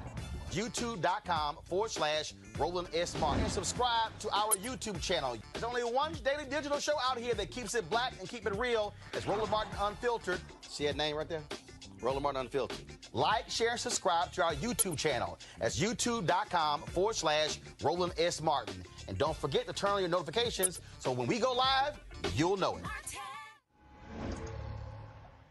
So a lot of y'all always asking me about some of the pocket squares that I wear. Now, I don't know. Robert don't have one on. Now, I don't particularly like the white pocket squares. I don't like even the silk ones. And so I was reading GQ magazine a number of years ago, and I saw uh, this guy who had this this pocket square here, and it looks like a flower. Uh, this is called a shibori pocket square. This is how the Japanese manipulate the fabric to create this sort of flower effect. So I'm going to take it out and then place it in my hand so you see what it looks like. And I said, man, this is pretty cool. And so I tracked down, the, it took me a year to find a company that did it. Uh, and so uh, they make these about 47 different colors. And so I love them because, again, as men, we don't have many accessories to wear. So we don't have many options. Uh, and so this is really a pretty cool uh, pocket square. And what I love about this here is you saw uh, when it's uh, in, in the pocket, you know, it gives you that flower effect like that. But if I wanted to also, unlike other, because if I flip it and turn it over, it actually gives me a different type of texture. And so therefore it gives me a different look. So there you go. So uh, if you actually want to uh, get one of these Shibori pocket squares, we have them in 47 different colors. All you got to do is go to RolandSMartin.com forward slash pocket squares. So it's RolandSMartin.com forward slash pocket squares. All you got to do is go to my website uh, and you can actually uh, get this. Now, for those of you who are members of our Bring the Funk fan club, there's a discount for you to get our pocket squares. That's why you also got to be a part of our Bring the Funk fan club. Uh, and so that's what we want you to do. And so it's pretty cool. So if you want to jazz your look up, you can do that. In addition, uh, y'all see me with some of the feather pocket squares. My sister, who's a designer, she actually makes these. They're all custom made. So when you also go to the website, you can also order one of the customized uh, feather pocket squares uh, right there at RolandSMartin.com forward slash pocket squares. So please do so. And of course, uh, it goes to support the show. And again, if you're a Bring the Funk fan club member, you get a discount. This is why you should join the fan club. What is wrong with these people who cannot wear a damn mask when they go into stores? I don't understand these people. Here is this idiot at a Costco. Watch this. I just put you on my 3,000 follower Instagram feed, mostly locals. Hi everyone, I work for Costco and I'm asking this member to put on a mask because that is our company policy. So either wear the mask And or- I'm not doing it because I woke up in a free country. Have a great day. So you're gonna take this car from me. Sir, have a great Full day. of stuff. You are no longer welcome here in our warehouse. You need to leave. Thank you very Here, much. you put it on. I'll give you my card. He's gonna take the card away because he's a pussy little bitch. There he is, walking away with all my stuff. There he goes. Because I'm not a fucking sheep. I just put you on my 3,000 follower I've got. I've got no. Let me tell you something right now. I have no issue with these people uh, who um, blast these fools, who ignore these fools, who take the groceries back, who kick them out, because this shows you the level of pure ignorance and arrogance, Kelly, where, oh, I woke up in a free country, like coronavirus is not real. Now, here's the thing that's crazy. There's a sign outside most stores that say no shirt, no shoes, no service. No service. And your country ass put a shirt on, but now you tripping because of a mask. And there are places where they give you masks and they still say, no, I'm not going to take it. Well, you know what? I'm with homeboy. Damn you and your card. Take the groceries. Y'all go go somewhere else. I the government is trying to save your life. These policies are in place to preserve your life. So the fact that you don't want your life saved is, is baffling to me. Like you you want your guns, you want you know babies in terms of pro life, but you don't want to take care of the babies. That's neither here nor there. You you want all these things and, and uh, equated to freedom. I don't see how a face mask is restricting your freedom when it is giving you freedom to move about. Because but for the mask, you can't move about. So the the whole premise to me is just dumb. Like these people are just dumb. I don't see how how it is restrictive or anything of that nature. It's like the one time somebody tells you not to do something, that's when you throw a hissy fit. Whether it's for your own good or not. It I, people are just dumb. I, I, don't- have anything else to say other than that. Like people are just dumb. If you don't want to wear a mask, there's Instacart. There are other delivery services that will drop it off at your doorstep with no human interaction whatsoever. But so long as you are in and out of the public and other people have to be around you, why not just do what's right and wear a mask? It's very, very simple. Yeah, and, and they're just sitting here, Mustafa, just cussing folks out, yelling, screaming, acting the fool because they simply asked you to wear a mask. Well, you don't have an inherent right to put other people's lives in danger. There are laws on the books about folks who have, you know, communicable diseases and other things, and if they expose somebody to that, then they can be legally responsible. That's one side of the coin. The other side of the coin is that when people see the leader of, uh, you know, the United States of America not wearing a mask, uh, many of the folks who are surrounding him, who are part of his cabinet um, and the inner circle, not wearing a mask, they think that it must be okay for me not to wear a mask. So, yes, there is personal responsibility. But the other part of the responsibility paradigm is that the leaders in your country should be showing a responsible way of addressing what's going on with COVID 19.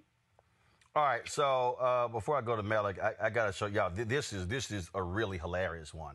This is from a grocery store in California. Watch this. Specifically, is not allowing any customer or employee inside the store without a mask or some sort of guide. Okay, so I need to talk to a manager I because will absolutely humbly go get a manager Yeah. for you if you'd like to hang out with me for Awesome. just a moment. If not, we can provide you with one. I'm not wearing a mask. Okay, understood. Allow me Perfect. just a moment and I'll Go ahead. I'll reassure you. Go ahead.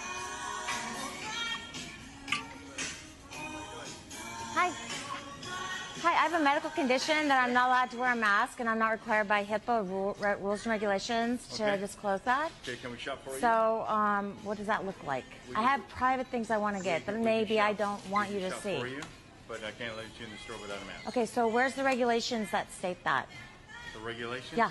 That, that is company Because you're discriminating against me now. Do you know that? I'm, I'm, I'm You're discriminating against that me. we can help you. No, because I have private inf- I have private stuff that I don't want you to see. Then you can call corporate office, but I can't help you.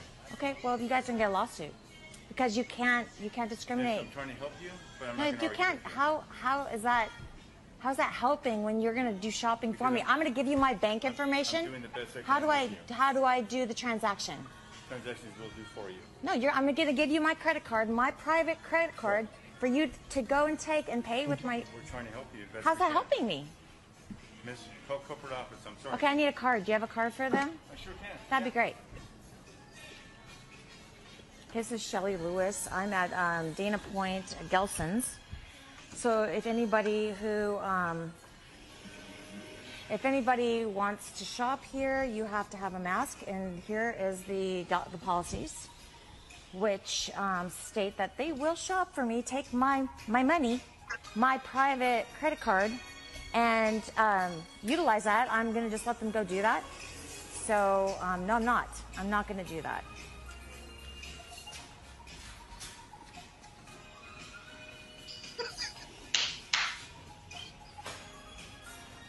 But you're pretty. You're pretty chipper. You're pretty chipper, huh?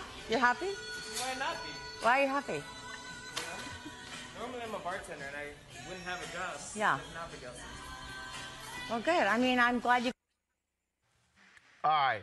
First of all, now, now this idiot Malik is uh, this woman Shelley. She's some flat earther, anti-vaxxer, whatever the hell. So we already know she's nuts. Uh, she is a MAGA supporter, so she's nuts too. Uh, but what's crazy about this whole deal is, I have private things I don't want you to see. Um, boo, it's a grocery store. So if you actually brought it to the counter, they're gonna see it because they have to scan it. Then she says, then she says, no, I'm not giving you my, my private card. Um, Boo, when you go to the counter, many times we hand the person our credit card to swipe.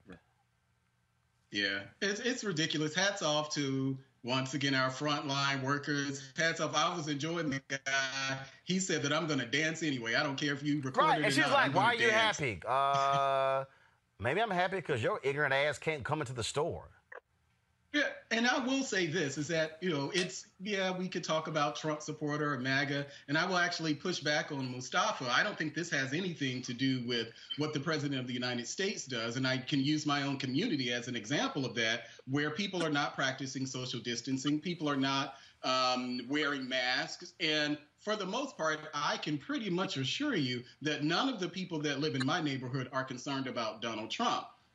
Up the street from my house, probably a 10 minute walk from my house, is the only supermarket in the district that serves um, a ward that ser- uh, that's about 70 or so thousand people. And they had to put the National Guard at the door because people were saying that they weren't going to wear masks. So now, when you go up there to the store, it doesn't matter what time of the day, a national a member of the National Guard is actually sitting outside the store. But I think we should actually, I, I think it's um, it's important that we um, actually point out that they're not asking you to wear masks, mask with filters. You can have something A covering and cloth, that a cloth mask.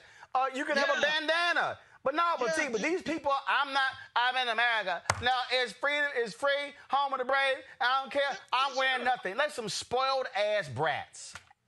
Yeah, and that's exactly what it is. And I've seen people actually do that where they were told they couldn't come into the store and they pulled a t-shirt over there or they pulled something over their face. So this is not the and I I know the ultimate goal is to stop the spread of coronavirus, but the fact is is that many of the masks that people are wearing are already contaminated. The mask that I wear is not even a filtered mask, but it does give the appearance that I'm protecting myself from people who may have any type of comorbidities or things like that. So th- again, you can put something over your face. You can put your T-shirt over your face. They just want you to wear um, something covering your face, and I imagine it's for liability purposes, so that the store can say that we've implemented these policies and that we're having people adhere to these policies. But that the the woman and all of that that she was talking about, she didn't want them to get her credit card information that they would get anyway, and the nonsense, the utter nonsense of her saying that because she because of HIPAA laws and whatever her pre-existing condition is, that she's exempt from the requirement of wearing a mask because in any hospital she goes into with that pre-existing condition, they're going to have her wear a mask. So she sounds ridiculous. Uh, I, these people are absolutely nuts. They're absolutely nuts. All right, folks, uh, let's talk to a couple of our next guests uh, that uh, you know, of course, uh, their music quite well. The legendary Clark Sisters biopic that aired on Lifetime was the highest rated movie of the year. You missed it? Mm, take a look.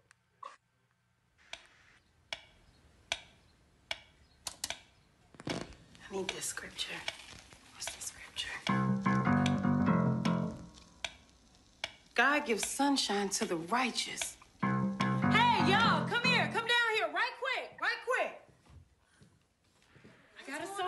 A song.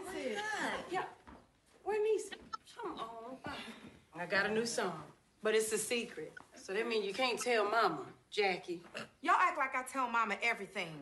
You do. Kiss my foot. now, what's the secret?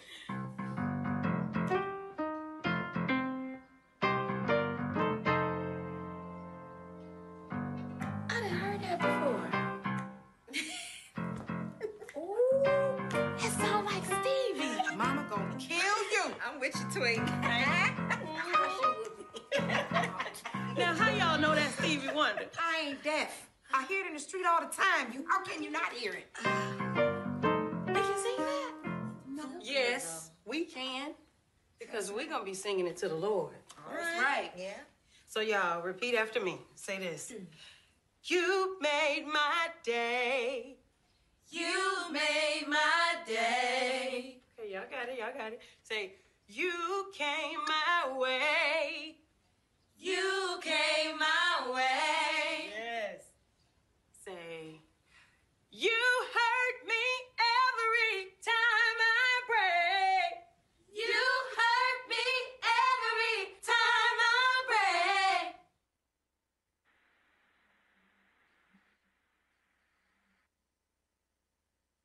They are now releasing new music with folks like Snoop Dogg and Jermaine Dupri. Joining me right now is Karen Clark Sheard and Dorinda Clark Cole of the Clark Sisters. What's up? Glad to have both of you on the show. So tell me, um, it has it has been quite an interesting ride. Were y'all shocked with the response folks had to this movie?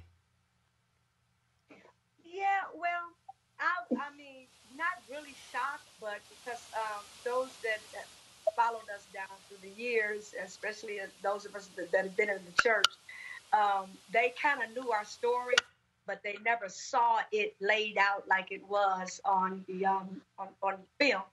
So to actually see it all play the way it did, I mean, it was just I was crying with everybody else. You know, that's how how uh, shocked we were, and then we were shocked um, of the response that the you know the people gave us. It was just amazing. Karen?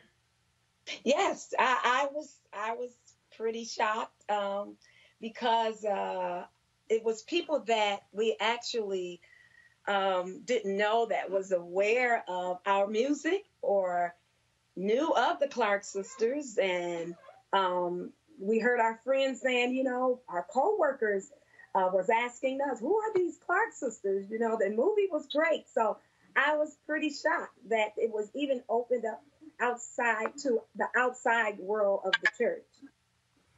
The thing that I, well, uh, first of all, that night, of course, when it aired, I mean, it was trending. It was crazy. Uh, people uh, had no idea about the backstory as well. And I think was also great. It introduced a, a whole new generation of people uh, to the Clark sisters.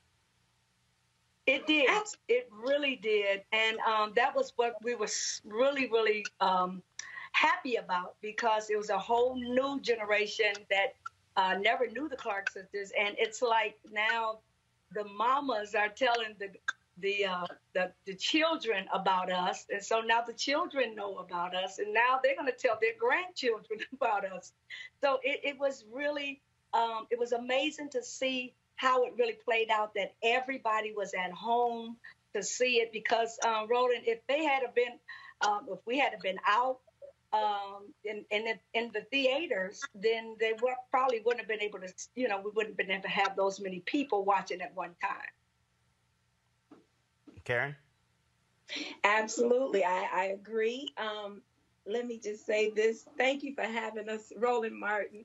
Um, Yes. to be on your show, and it's to me this was just like a another open door for us to tap into um, a- another part of our ministry and to um, to reach others, or if we could give um, another positive message to families, to mothers, to single mothers. My mother had a she had divorced, but she continued to uh, progress in the success of her career um, with all five of us, bringing us up on, on our own. So uh, it just it just tapped into ministering to a lot of uh, a lot of um, different people of different eras in life.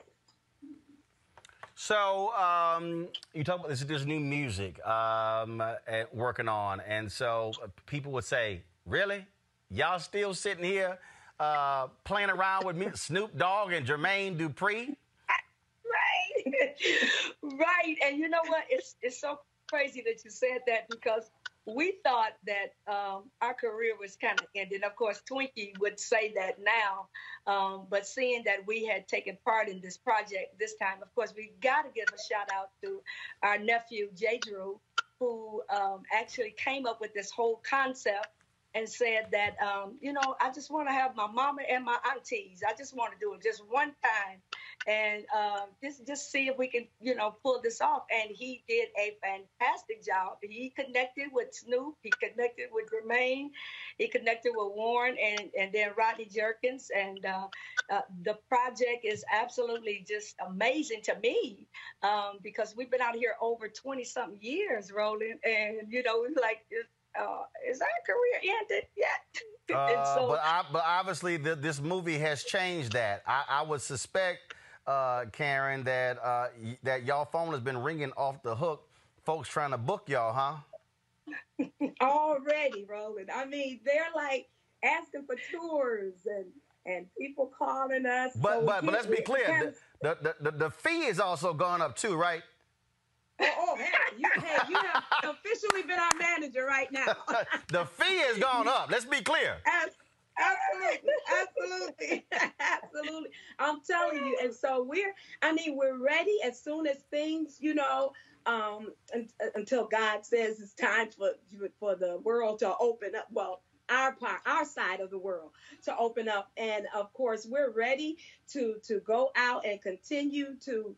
I mean, it, to, to me, it's just a like an open door to the next phase of our uh, career. So yeah, it is a blessing to, I guess, upgrade everything. We're just gonna have, and it's it's gonna be to a point where it'll be, you know, at a balanced area where we'll be able to tap in with everybody.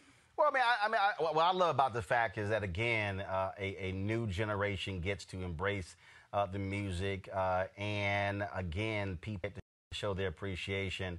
And I think what the movie showed is that the audience says, "Yo, we still here." I mean, it reminds me of when uh, forget, about, four or five years ago, Lionel Richie, he, he thought he had pretty much finished touring in the United States. I mean, he's huge overseas. Uh, then when he decides to put out uh, his album Tuskegee, because somebody reminded him that he was a member of the also the Country Music Academy, and all nearly every major country artist wanted to be on that album. Puts it out, shoots to number one on the country charts, uh, and and he tours around the United States.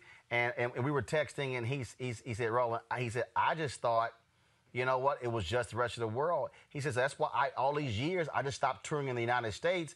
But the public was like, no, no, no. We still want to hear you sing the hits. And he's and his his tour singing the hits has been now been going on. This is probably I think th- the third or fourth year. Even had a residency Yeah. in Vegas. Yeah, yeah, and that and you know that that happens a lot with um you know even with us uh, with us singing "You Brought the Sunshine," um because now we cannot leave the stage without singing that song, either that one or "Is My Living in Vain." You know, if we don't sing our hit, they're gonna throw eggs at us. Karen, go ahead. yeah. So so you know you have that breath of um a breath of fresh air when you get like you said a a whole nother generation that is uh, taking on to your music. And and thanks to uh, Mary J and of course Missy Elliott and then Queen Latifah for being the executive producers of our movie because now they actually see those that have not seen us sing they saw the movie. So now they'll be able to see all of that. So it's bringing a, another breath of fresh air to it. Karen, go ahead. Yeah, you know, I actually, uh, while she was talking, I thought about, you know, even the, the next generation of the, the younger people, um, where my daughter, the age, you know, the 30 year olds and the 20 year olds. And then you see the kids, you know, that, that their mothers and their grandmothers are passing uh, our name down to. So yeah, it, it's it's uh, when we thought that it was going to be over, when we thought that okay, our time is up, you know, it, it seems like wow, this is a whole nother world that, that that people are are tapping into, trying to figure us out or know who we are. So uh, we, of course, we count that an honor. It, it's such an honor to do that. So we're not gonna stop until God's, you know, say, "Oh, I guess we're gonna be old and gray." Singing, "You brought the sunshine." of course, absolutely. All right, we got some questions from our panelists. First up is Kelly.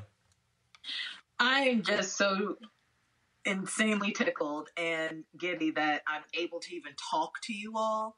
Um, it is an honor.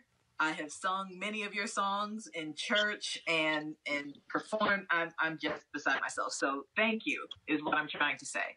My question to you is like outside of of this movie, really what's next or what what do you want to do? Well, this is Dorinda. I want to get a star. Uh,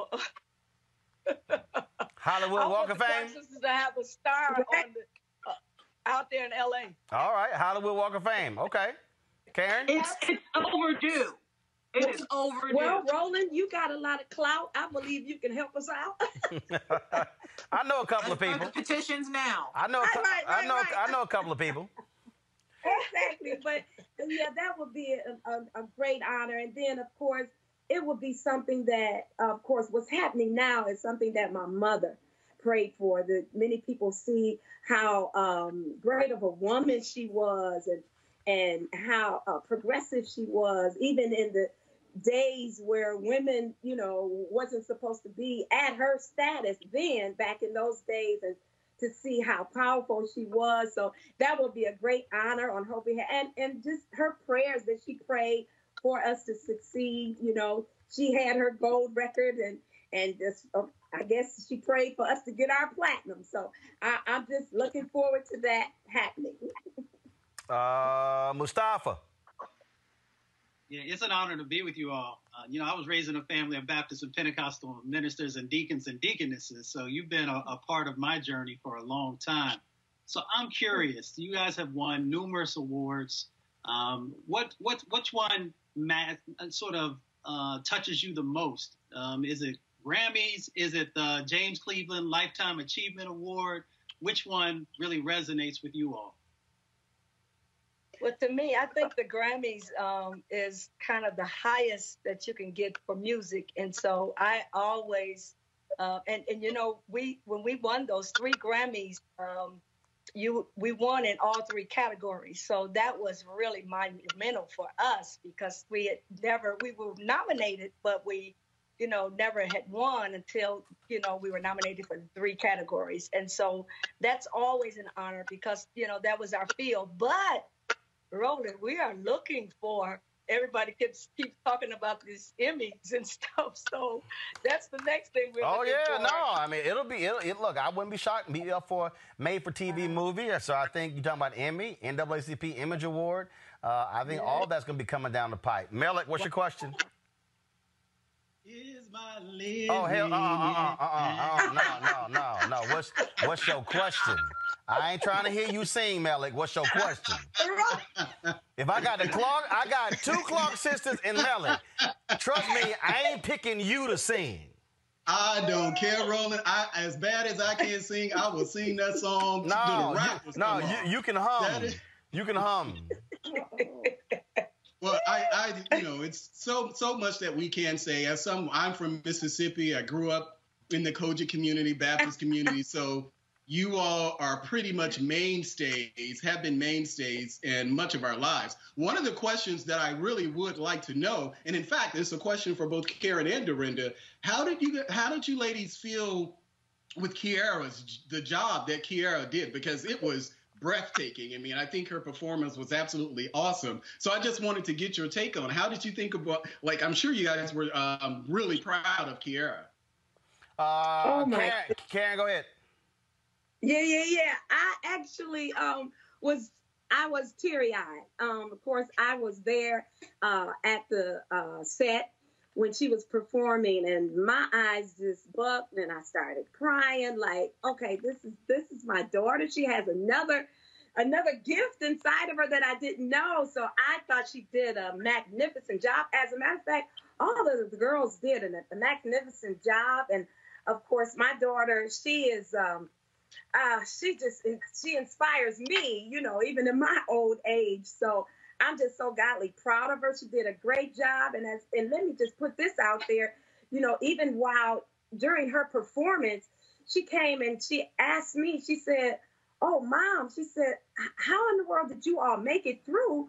You know, all of this you all went through because she didn't know actually that we had went through all of this.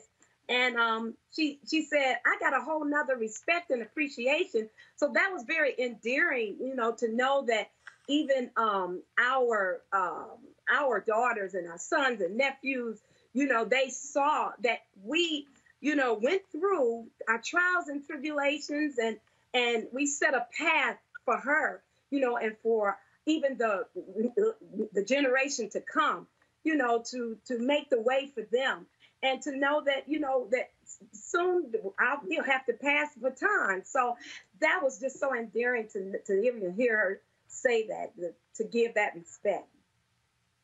All right, Dorinda. Well, I th- um, I, I was really uh, crying. Like I said, I, um, it was a whole lot of scenes that I was crying on again because we had saw it before everybody seen it. But um, this particular time, uh, of course, the part when um, Kierra, of course, at the funeral, everybody talks about that part at the funeral. And uh, when I saw Kierra go off on um, my sister Denise, I was like, uh, Kierra, that's exactly how your mama would do it. you know, it was just, and, and these girls, if I could say, these girls really played us. You would have thought that they walked with us during all of these scenes. I mean, they they watched the YouTube clips and got us down pat it was just amazing to see that. Yes. Now, now y'all have met tons of people and you come across some people, but is there anybody in particular that y'all have heard from since the movie where y'all went? Did they just call us? Right, right, right, right. oh, so yeah. Oh, it was so many people. I th- I'm thinking of Jamie Foxx. Um, yeah. What's my girl's name? Lord have mercy. That, that, that played in on Empire. Taraji P. Henson. Oh my goodness. That right there, I mean, with her bad acting self, I mean, that just shocked me, you know, to even see the response that she got, that we got from her. And I mean, just uh, people of their caliber, that was that was a shocker. It was a shocker. Dorinda? Yeah. Oh yeah, it was just it was so many people. Of course, Snoop and um, it was just it's a it was a lot of people. I can't even remember, but I all like you said, that is exactly what we did. They just call us. Did you know so and so? Did you know what? Did you know? That's the way we were the whole time. You know, during the movie, you know, or even right after the movie. So it was amazing. It really well, was. Well, look, uh, certainly congratulations. Uh, we've crossed we've crossed paths many a times uh, at events on red carpets, uh, Yeah. and so all the love of y'all getting is certainly appreciated uh, and warranted. And so we're looking forward to the new music. Thank, Thank you, you so much, Roland. I appreciate it. really appreciate it. Yes. Thank you. Thank you. All right, thanks so much. We appreciate it. All right, All right, folks. thank uh, Got to go to break. We come back. Uh, we'll talk about the NFL, how they uh, making some modifications to their Rooney Rule because it don't look good for black coaches and, the brown, and black and brown coaches in NFL. We'll explain that to Roland Martin Unfiltered. You want to support Roland Martin Unfiltered? Be sure to join our Bring the Funk fan club. Every dollar that you give to us supports our daily digital show. There's only one daily digital show out here that keeps it black and keep it real as Roland Martin Unfiltered. Support the Roland Martin Unfiltered daily digital show by going to RolandMartinUnfiltered.com. Our goal is to get 20,000 of our fans contributing 50 bucks each for the whole year. You can make this possible. RolandMartinUnfiltered.com. You want to check out Roland Martin Unfiltered? youtube.com forward slash Roland S. Martin. And subscribe to our YouTube channel. There's only one daily digital show out here that keeps it black and keep it real. It's Roland Martin Unfiltered. See that name right there? Roland Martin Unfiltered. Like, share, and subscribe to our YouTube channel. That's youtube.com forward slash Roland S. Martin. And don't forget to turn on your notifications so when we go live, you'll know it. NFL clubs today have adopted new procedures in diversity, equity, and inclusion. In a res- in approving a resolution and other rules changes, league officials will implement wide sweeping workplace reforms to increase employment opportunities and advancement for minorities and women across the league. In a statement, Pittsburgh Steelers owner and chairman of the Workplace Diversity Committee, Art Rooney, said, quote, We believe these new policies demonstrate the NFL owners' commitment to diversity, equity, and inclusion in the NFL. The development of young coaches and young executives is a key to our future. These steps will assure coaching and football personnel are afforded a fair and equitable opportunity to advance throughout our football operations. We also have taken important steps to ensure that our front offices, which represent our clubs in so many different ways, come to reflect the true diversity of our fans and our country. Hmm, really? Joining me now is Jason Reid. He is the senior NFL writer for the Undefeated. Uh, Jason, uh, look, here's the deal. You got Eric, you got Eric Bieniemy, offensive coordinator, Kansas City Chiefs. They win the Super Bowl, not hire anywhere to be a head coach. Glaring example. Uh, Ron Rivera, Latino, gets hired in Washington. He was already the coach in California. Didn't have any increase. The reality is, when people talk about the league and the owners, let's cut the crap. The league is the owners. They control everything. And so, if you want to say where does the buck stop, the fundamental issue why you have not seen the kind of advancement, not only when it comes to black coaches, but also black executives and folks in other offices, is because the owners have not made it happen. Yeah, absolutely, Roland. And, and the reality of it is, for all the changes and all the things that they are implementing with this new plan, the one thing that they need most is not an, a, uh, an, an, enforcement mechanism to say, hey, if you're not hiring these people, of these qualified people of color, then we're going to have to do some things about it. And there's no enforcement mechanism because these owners are not going to punish themselves. So you can implement all kind of changes. You can do different things and hope that it changes the culture. But at the end of the day, the Rooney Rule has been in place since 2003. That was supposed to change the culture. Did it help somewhat? Yes. But we're at a point right now where they have to make these sweeping changes because we're just not at a place where the NFL recognizes it needs to be. Um, one of the things that uh, that was being talked about was this idea of giving moving people up in the draft if they actually hired uh, minority coaches. That that got tabled. It didn't go anywhere. Well, it got tabled because the re- reaction, the blowback was was just fierce. African American coaches did not want to be put in a position where they would be looked at that they were just getting these jobs because of essentially an affirmative action program. And in 2020, the feeling was, well, why do why are we even at a point where this is something that you have to do? Now, there's a discussion to be had about incentivizing doing the right thing, as, as, as bad as that is, that we got to talk about that at this stage. There is a discussion about that.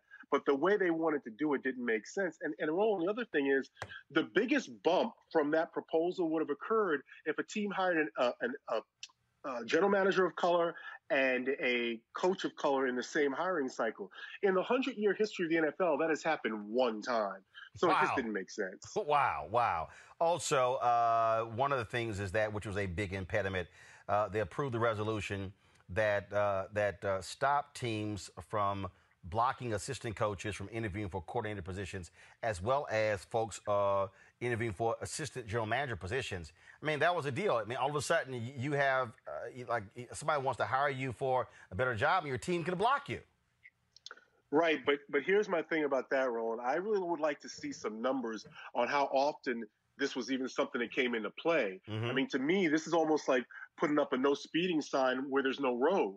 It's it, if you remove impediments from something that owners didn't think was an impediment because they weren't going after these people after all, what have you really done? Yeah, that's uh, that's uh, pretty interesting there. And again, what again, what I keep trying to get, see, the NFL has tried to. First of all, they fooled a lot of the public. They try to say the league office, and then you have the owners. The league office works for the owners. Okay? Roger Goodell is not this separate entity out here. He doesn't have any Judge John Judge Landis power where he has absolute authority, regardless of what uh, the owners say. For those of y'all who need to reference that, that's Major League Baseball. So go go, go Google it. He doesn't have that. He works for the owners. If the owners tell him, Roger, stand down, Goodell is standing down. Well, yeah, I mean he's an employee. I mean he's a he's a spectacularly compensated employee, but he's an employee. He doesn't have the power to tell the owners this is what we're going to do. And it took 24 votes just to get this stuff approved out of the 32 owners. Would you imagine what it would be like if you went to the owner and said, "Well, we're going to put some mechanism in place where if you don't hire people, qualified people of color, we're going to take draft picks away from you." No owner is going to vote for that. They're not going to punish themselves. He's an employee. The league office works for the owners. This this is a problem with ownership. That's the bottom line. Uh, questions. Let me go to uh, Malik first. Yeah. So, um, what do you think as far as? And I know there was a, it's a, probably about a, around the time that Jay Z got involved in it. Have you seen him have any um, hands in any of this or the efforts that they're taking? I know that the um, league itself, there was that players league that they were focusing on things like social justice just and stuff like that. But have you seen anything from Jay Z's hire that maybe persist, you know, precipitated this or kind of helped this move along? Well, I don't, I don't know anything out there in the public. You know, obviously mm-hmm. Jay Z is someone who has a great deal of influence, and him joining forces with the NFL is something the NFL definitely wanted. So it wouldn't shock me if Jay Z had had discussions, you know, privately nudging people to, in, in a certain direction. But I haven't heard of anything public. No.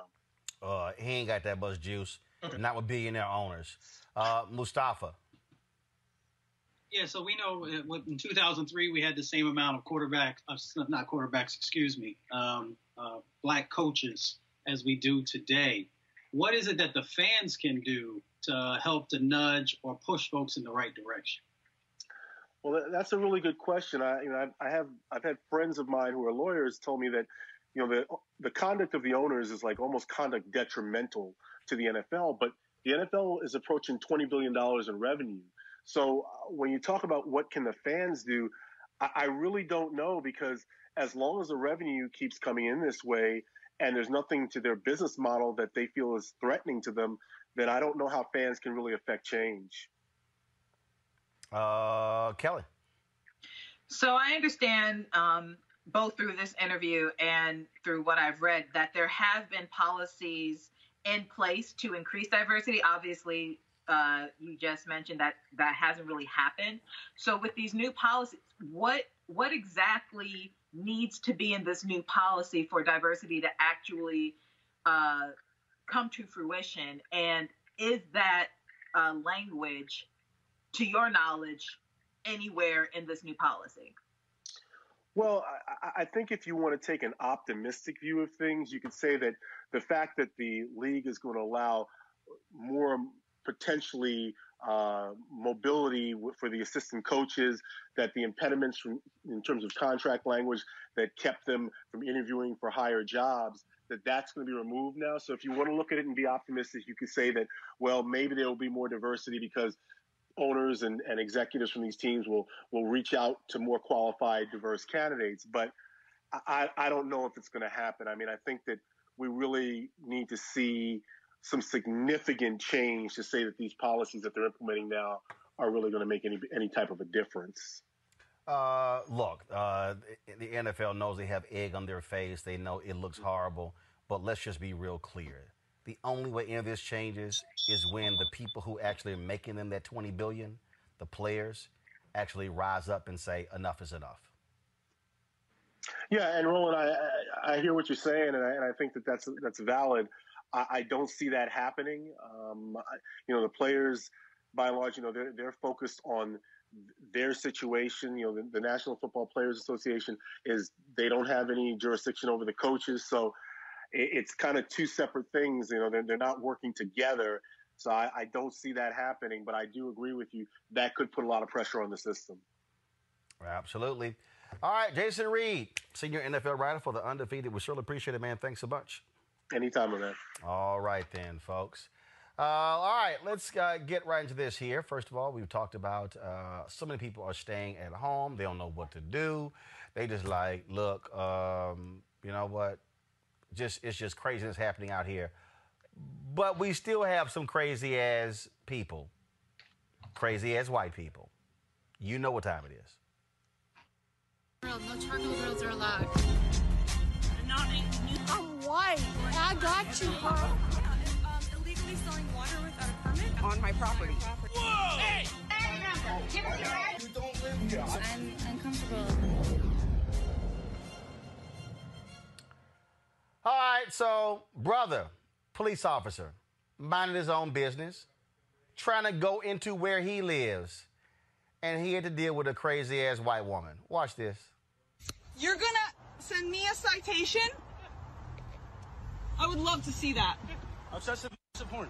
And I have rear cameras on, on the way as well. I beeped at you, yeah, because you Yeah, shouldn't like- be like trying to times. break into buildings. Break in the buildings. I just showed you that I live here. Okay, but before that, I didn't know that, did I? Is it your business once again? I live It's here, not. so it's safety of It's me and my building. Well, it you see. I have my key right here. And Okay. you're being recorded too. Good. Okay. Like That's said, good. it'll be on your citation. I'm not getting a citation. Oh, you are. you are. No, I'm not. I'll fight it tooth and nail. Fight it. You're still getting one. Well, I'm not going to pay See it. you in court though. I'll see you in court, Or when you get neighbor. your warrant for failure to pay. Kelly, I'm concerned about my safety and I'm accosting a cop. I, I, would think if you're concerned with your safety, you're happy a cop, you're happy a cop lives in your building. I don't. If there's one thing that white people have, it's the caucasity. And they want to be victims so bad for reasons unbeknownst to me, because there is no benefit to be a victim. There is no benefit being subjected to violence, subjected to discrimination, subjected to the the notion of being less than your counterpart. So the fact that they want to be in that dynamic so badly that one, such as this woman, is willing to harass a cop, the one entity, the one job that has always had a white woman's back. Let's be real. So to to accost one so that you can be even more of a victim than cops already see you. Like I, my mind is blown. My I, there are no words. Damn, Melly, we now we now accosting a cops. Oh, come on. I, you you listen to this sounds like this this foolishness of the lady last week when um, that, that we were watching when in the neighborhood that started to say that they were doctors and all this type of nonsense. The woman is said that she thought that someone dressed in a uniform was doing something I'm assuming illegal. It's BS. Whatever the whatever her prejudices were were pretty much played out in that video because it's hard to argue that you are afraid of anything or that you fear, and especially it sounds like she was a, um, a white woman, and white women. Oh yeah, generally no, she the- oh, oh she Karen, Becky, Margaret. Oh yeah, yeah. well, they typically aren't the target of any type of police uh, force. So the notion that she's somehow afraid, but I imagine that this definitely had to do more so with the race of the officer than her fearing anything, because I doubt that she would have approached a white officer assuming that that white officer was somehow doing anything illegal. I mean, it's it's actually even counter it's even counterintuitive. So yeah, I mean, whatever, silly lady. But but this whole idea, Mustafa, that black people, we got. th- I'm, I'm telling you, Show thi- me your thi- papers. this is this is going back to South Africa and the pass books, and this is going back to slave patrols, where you you, you got to show me your papers. You got to prove. Hmm. I I I I, I get to ask you. That's what my, my man said. Oh no, I got cameras all in my car. Your ass gonna get a citation. But what papers does a cop need? I- Does I- anyone need? Mustafa, it, it, Mustafa, it was it was crazy. It was the premise. it was crazy watching the video, Mustafa. It was crazy. It is crazy. And, and, you know, it, it's not that far away, just a few generations away, where black officers did not have the ability to police in white communities to arrest white citizens, even if they were doing something that was illegal. We also have to remember that privilege is intoxicating. And evidently, that intoxication uh, makes some people's brain begin to melt and make them think that they can say and do anything. Doesn't matter if you are a policeman or a fireman or an EMT or whatever the situation might be, you're seen as less than human. The thing here is, I'm telling y'all right now, let me just go and say it. Anybody white out there, if your ass even attempt to question me about do I belong somewhere, I ain't even gonna give you the time of day. I ain't showing you a damn thing. I ain't pulling nothing out. Cause I ain't got to prove to nobody where in the hell I live. I'm gonna cuss you out. I mean, these people are absolutely stuck on stupid. They are truly stuck on stupid. All right, Mel, Kelly up. Uh, Mustafa, I appreciate it. Thanks a lot. Bye, guys. All right, folks. Every Monday, got our segment Fit, Live, Win. Of course, we went long yesterday, so I'll push it to today. Uh, and of course, um, what about the holistic practice? Well, guess what? We have a certified nutritionist and holistic practitioner uh, who can help folks out. Uh, and he recently helped 127 people between the ages of 26 to 77 lose 2,325 pounds during his 40 day holistic process entitled 40 Days with Dr. Joe. Now, he has another Facebook Live session coming up. In the meantime, he's with us. All right, Doc. So, what is this 40 day 40 day holistic process? What is this? Thank you for having me first. Uh, what it is, is a 40 day process of taking people, educating them about nutrition, placing them in small groups, giving them the support that they need, accountability. I'm teaching live classes. We're creating a culture around them to help them break some of those habits and usher them into their best possible selves. And it's been very, very successful, and I'm glad to service the people that way. Uh, and so when you talk about that, so what does it what does it entail? Because typically when you have these things, people focus on diet, diet, diet. So it sounds like you're not you're not focused on just on on what you eat. Correct. It's not just what you eat, but spiritual and emotional things as well. You know, uh, not understanding spiritual and emotional impetus of things many times can lead to unhealthy physical habits, i.e., emotional eating, addiction, so on and so forth. So, by combining those three different things in those models that I have uh, just shared with you, helps create and place people in environments where they feel safe, they're receiving education, everything that they need to get uh, the results that they want quickly. So, you think people make the mistake by only focusing on, okay, I got to lose these eight pounds, I got to lose these 10 pounds? Or you're saying that there are other things that contribute to why somebody has gained weight or why they've lost a lot of weight? Absolutely. Eating is a discipline. So anything that you do um, with uh, ongoingness religiously, it is a discipline. And eating should be one of those things. What you put in your temple, you become that from a molecular, cellular level. So by understanding that what I'm eating habitually is a spiritual discipline, it allows you to look at your diet from different lenses and therefore making adjustments to manifest what you're trying to manifest physically. Absolutely. So where does one start? So you're talking about um, um, this process. Where should somebody start? If a, if a person, two, two, two answers to that question. Number one, if a person wants to start and they don't desire to come through 40 days with Dr. Joe, the two things that they need is to select the type of journey that you want to take veganism, vegetarianism, keto. It doesn't matter. But the key is being consistent in that new nutritional profile. The second place that a person can start is by not being sedentary, exercising daily, not sometimes, but just like you breathe every day, we need to move every day. If a person does those two things and you stick with it, you will be the recipient of results. And when you say exercise every day, that does not necessarily mean um, lifting weights, does not mean you're running on the treadmill. Uh, and so, how much activity are you talking about we should be doing every day?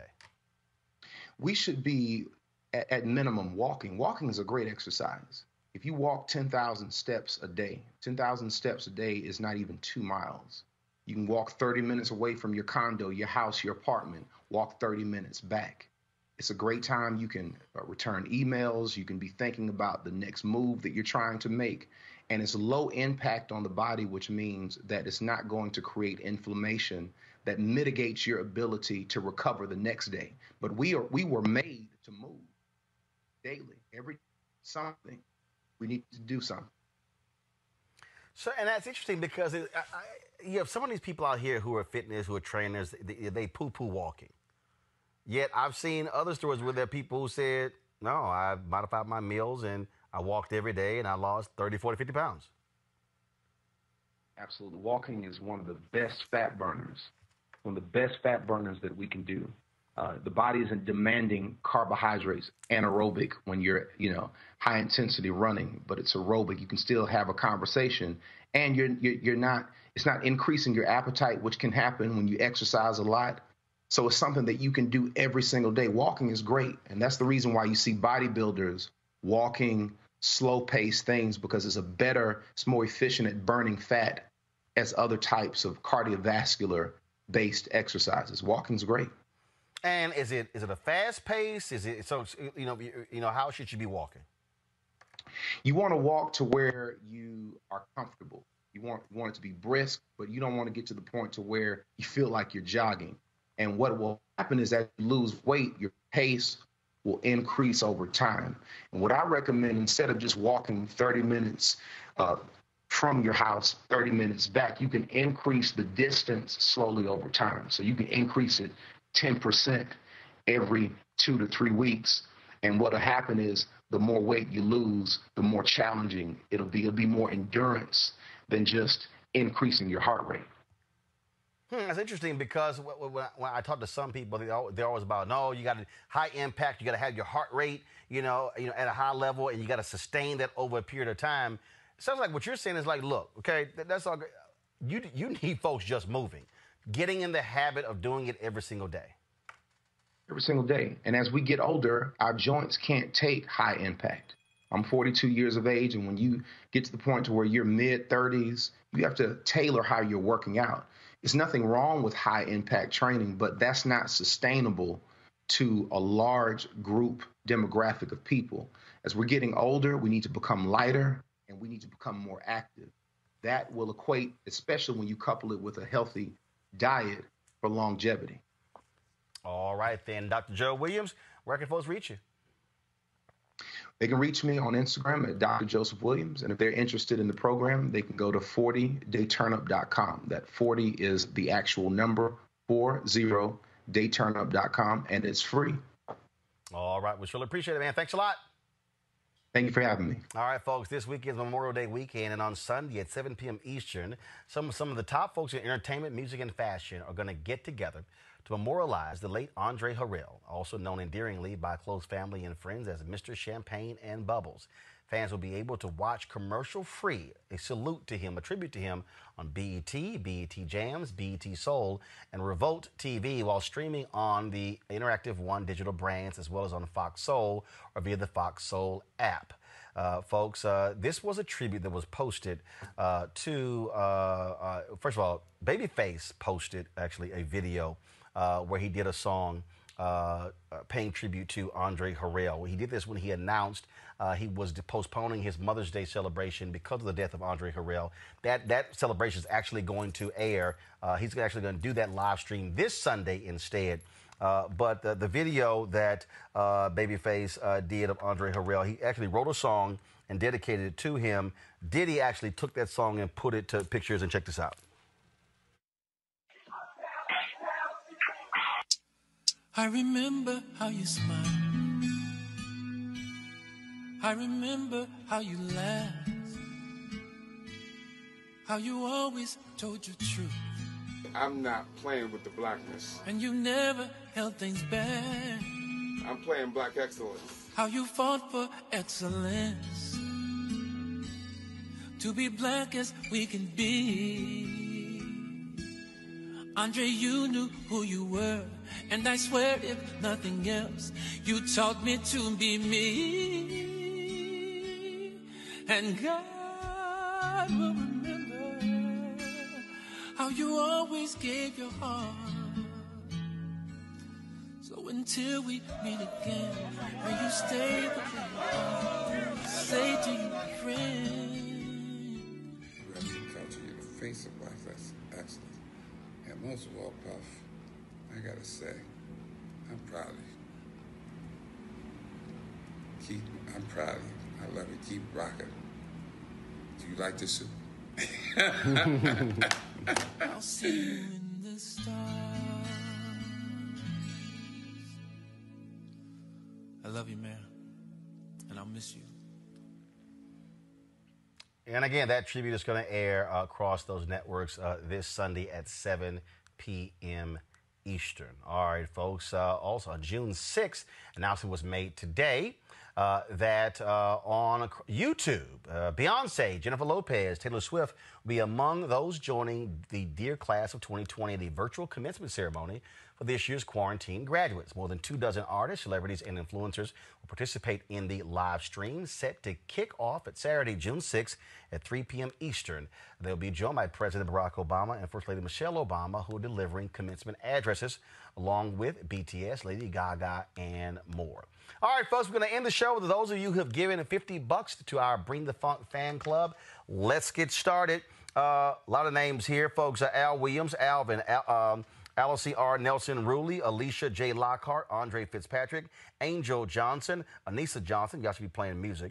Uh, Anthony Perkins, Anthony Privet, Brandon Carpenter, Brandon Pete, Cabinets, uh, Calvin Ray Stiggers, Carla Anderson, Cleveland Morrison, uh, uh, Constantine J. Jack III, C.R. Stroy, Curtis Barron, Curtis Walker, Daniel LaRoche, Denomi Brown, David, David Alexander, Dolores Rock, Drabus, Elmer Chisholm, Eric Cockrell, Ernestine Christian, Eugenia Moss Red, Unita Bethea, Felix Olabatuyi, uh, Fran Owens, Gary Godwin, Gene Allen, Jeffrey Carter, Gloria Wallace, Gregory Walker, Henry Hall, Herman Houston, Honey, Ohana Tene, Jamil Davis, Janice Burney, Jason, Janice Taylor, Jason Vest, Johan, John Matthews, Joy Griffin, Joshua Sam, Just Jokes USA.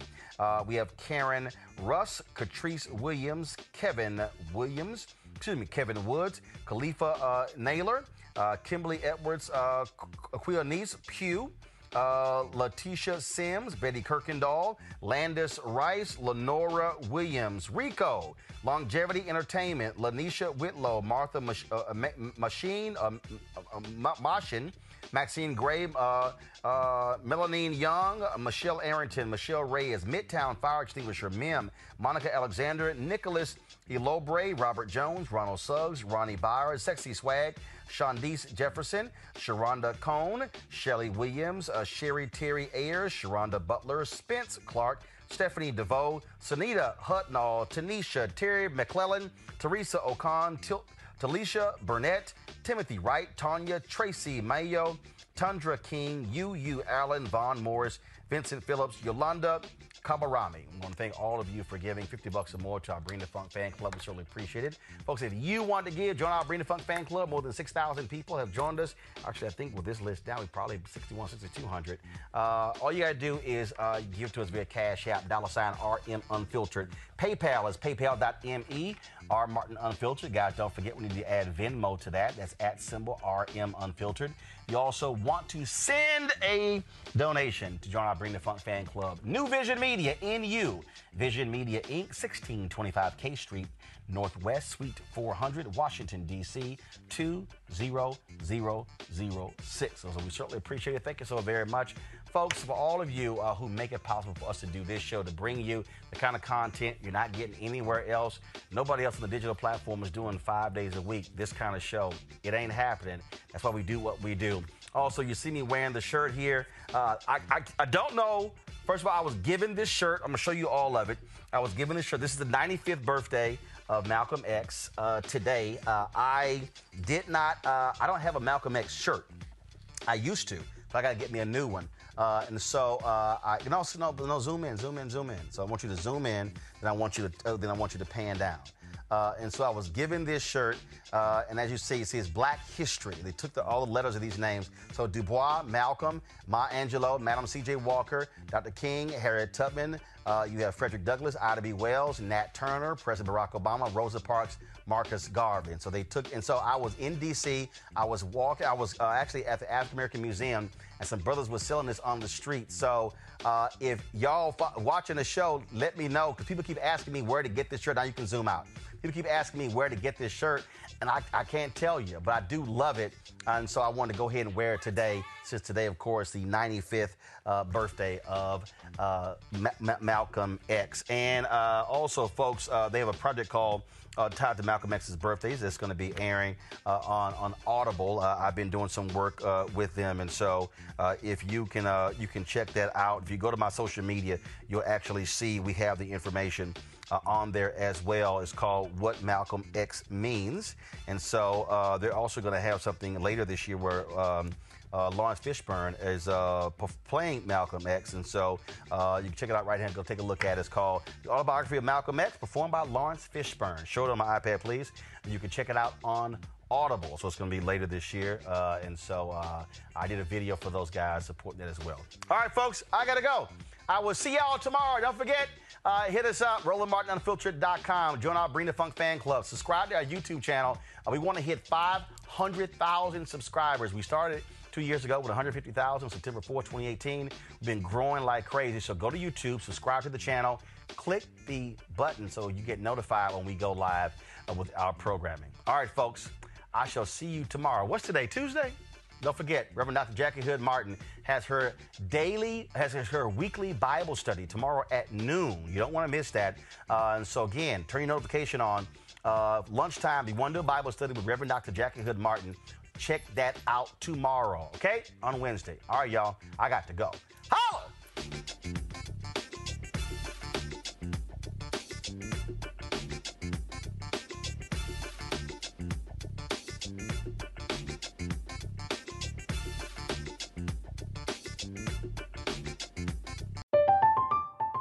I'm Katya Adler, host of The Global Story. Over the last 25 years, I've covered conflicts in the Middle East, political and economic crises in Europe, drug cartels in Mexico. Now I'm covering the stories behind the news all over the world in conversation with those who break it. Join me Monday to Friday to find out what's happening, why, and what it all means. Follow The Global Story from the BBC wherever you listen to podcasts. Open a limited time 11 month certificate at Kemba Financial Credit Union. At 5.25% APY, it's more than triple the national average, plus, it's a safe and secure way to grow your money. Visit your local branch or kemba.org slash CD for details. Offer expires May 31st, 2024. APY equals annual percentage yield. Restrictions apply. $500 minimum and $250,000 maximum deposit. Advantage status required. Comparison based on bank rate average. Federally insured by NCUA. Hello, it is Ryan, and we could all use an extra bright spot in our day, couldn't we? Just to make up for things like sitting in traffic, doing the dishes, counting your steps, you know, all the mundane stuff. That is why I'm such a big fan of Chumba Casino. Chumba Casino has all your favorite social casino style games that you can play for free anytime, anywhere with daily bonuses. That should brighten your day a little.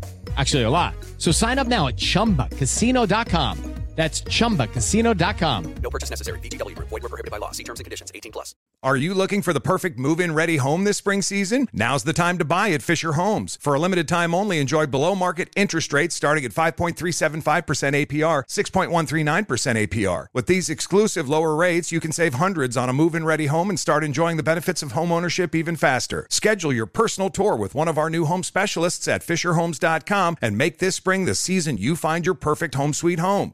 Financing provided by Victory Mortgage LLC, NMLS 461249, Equal Housing Lender.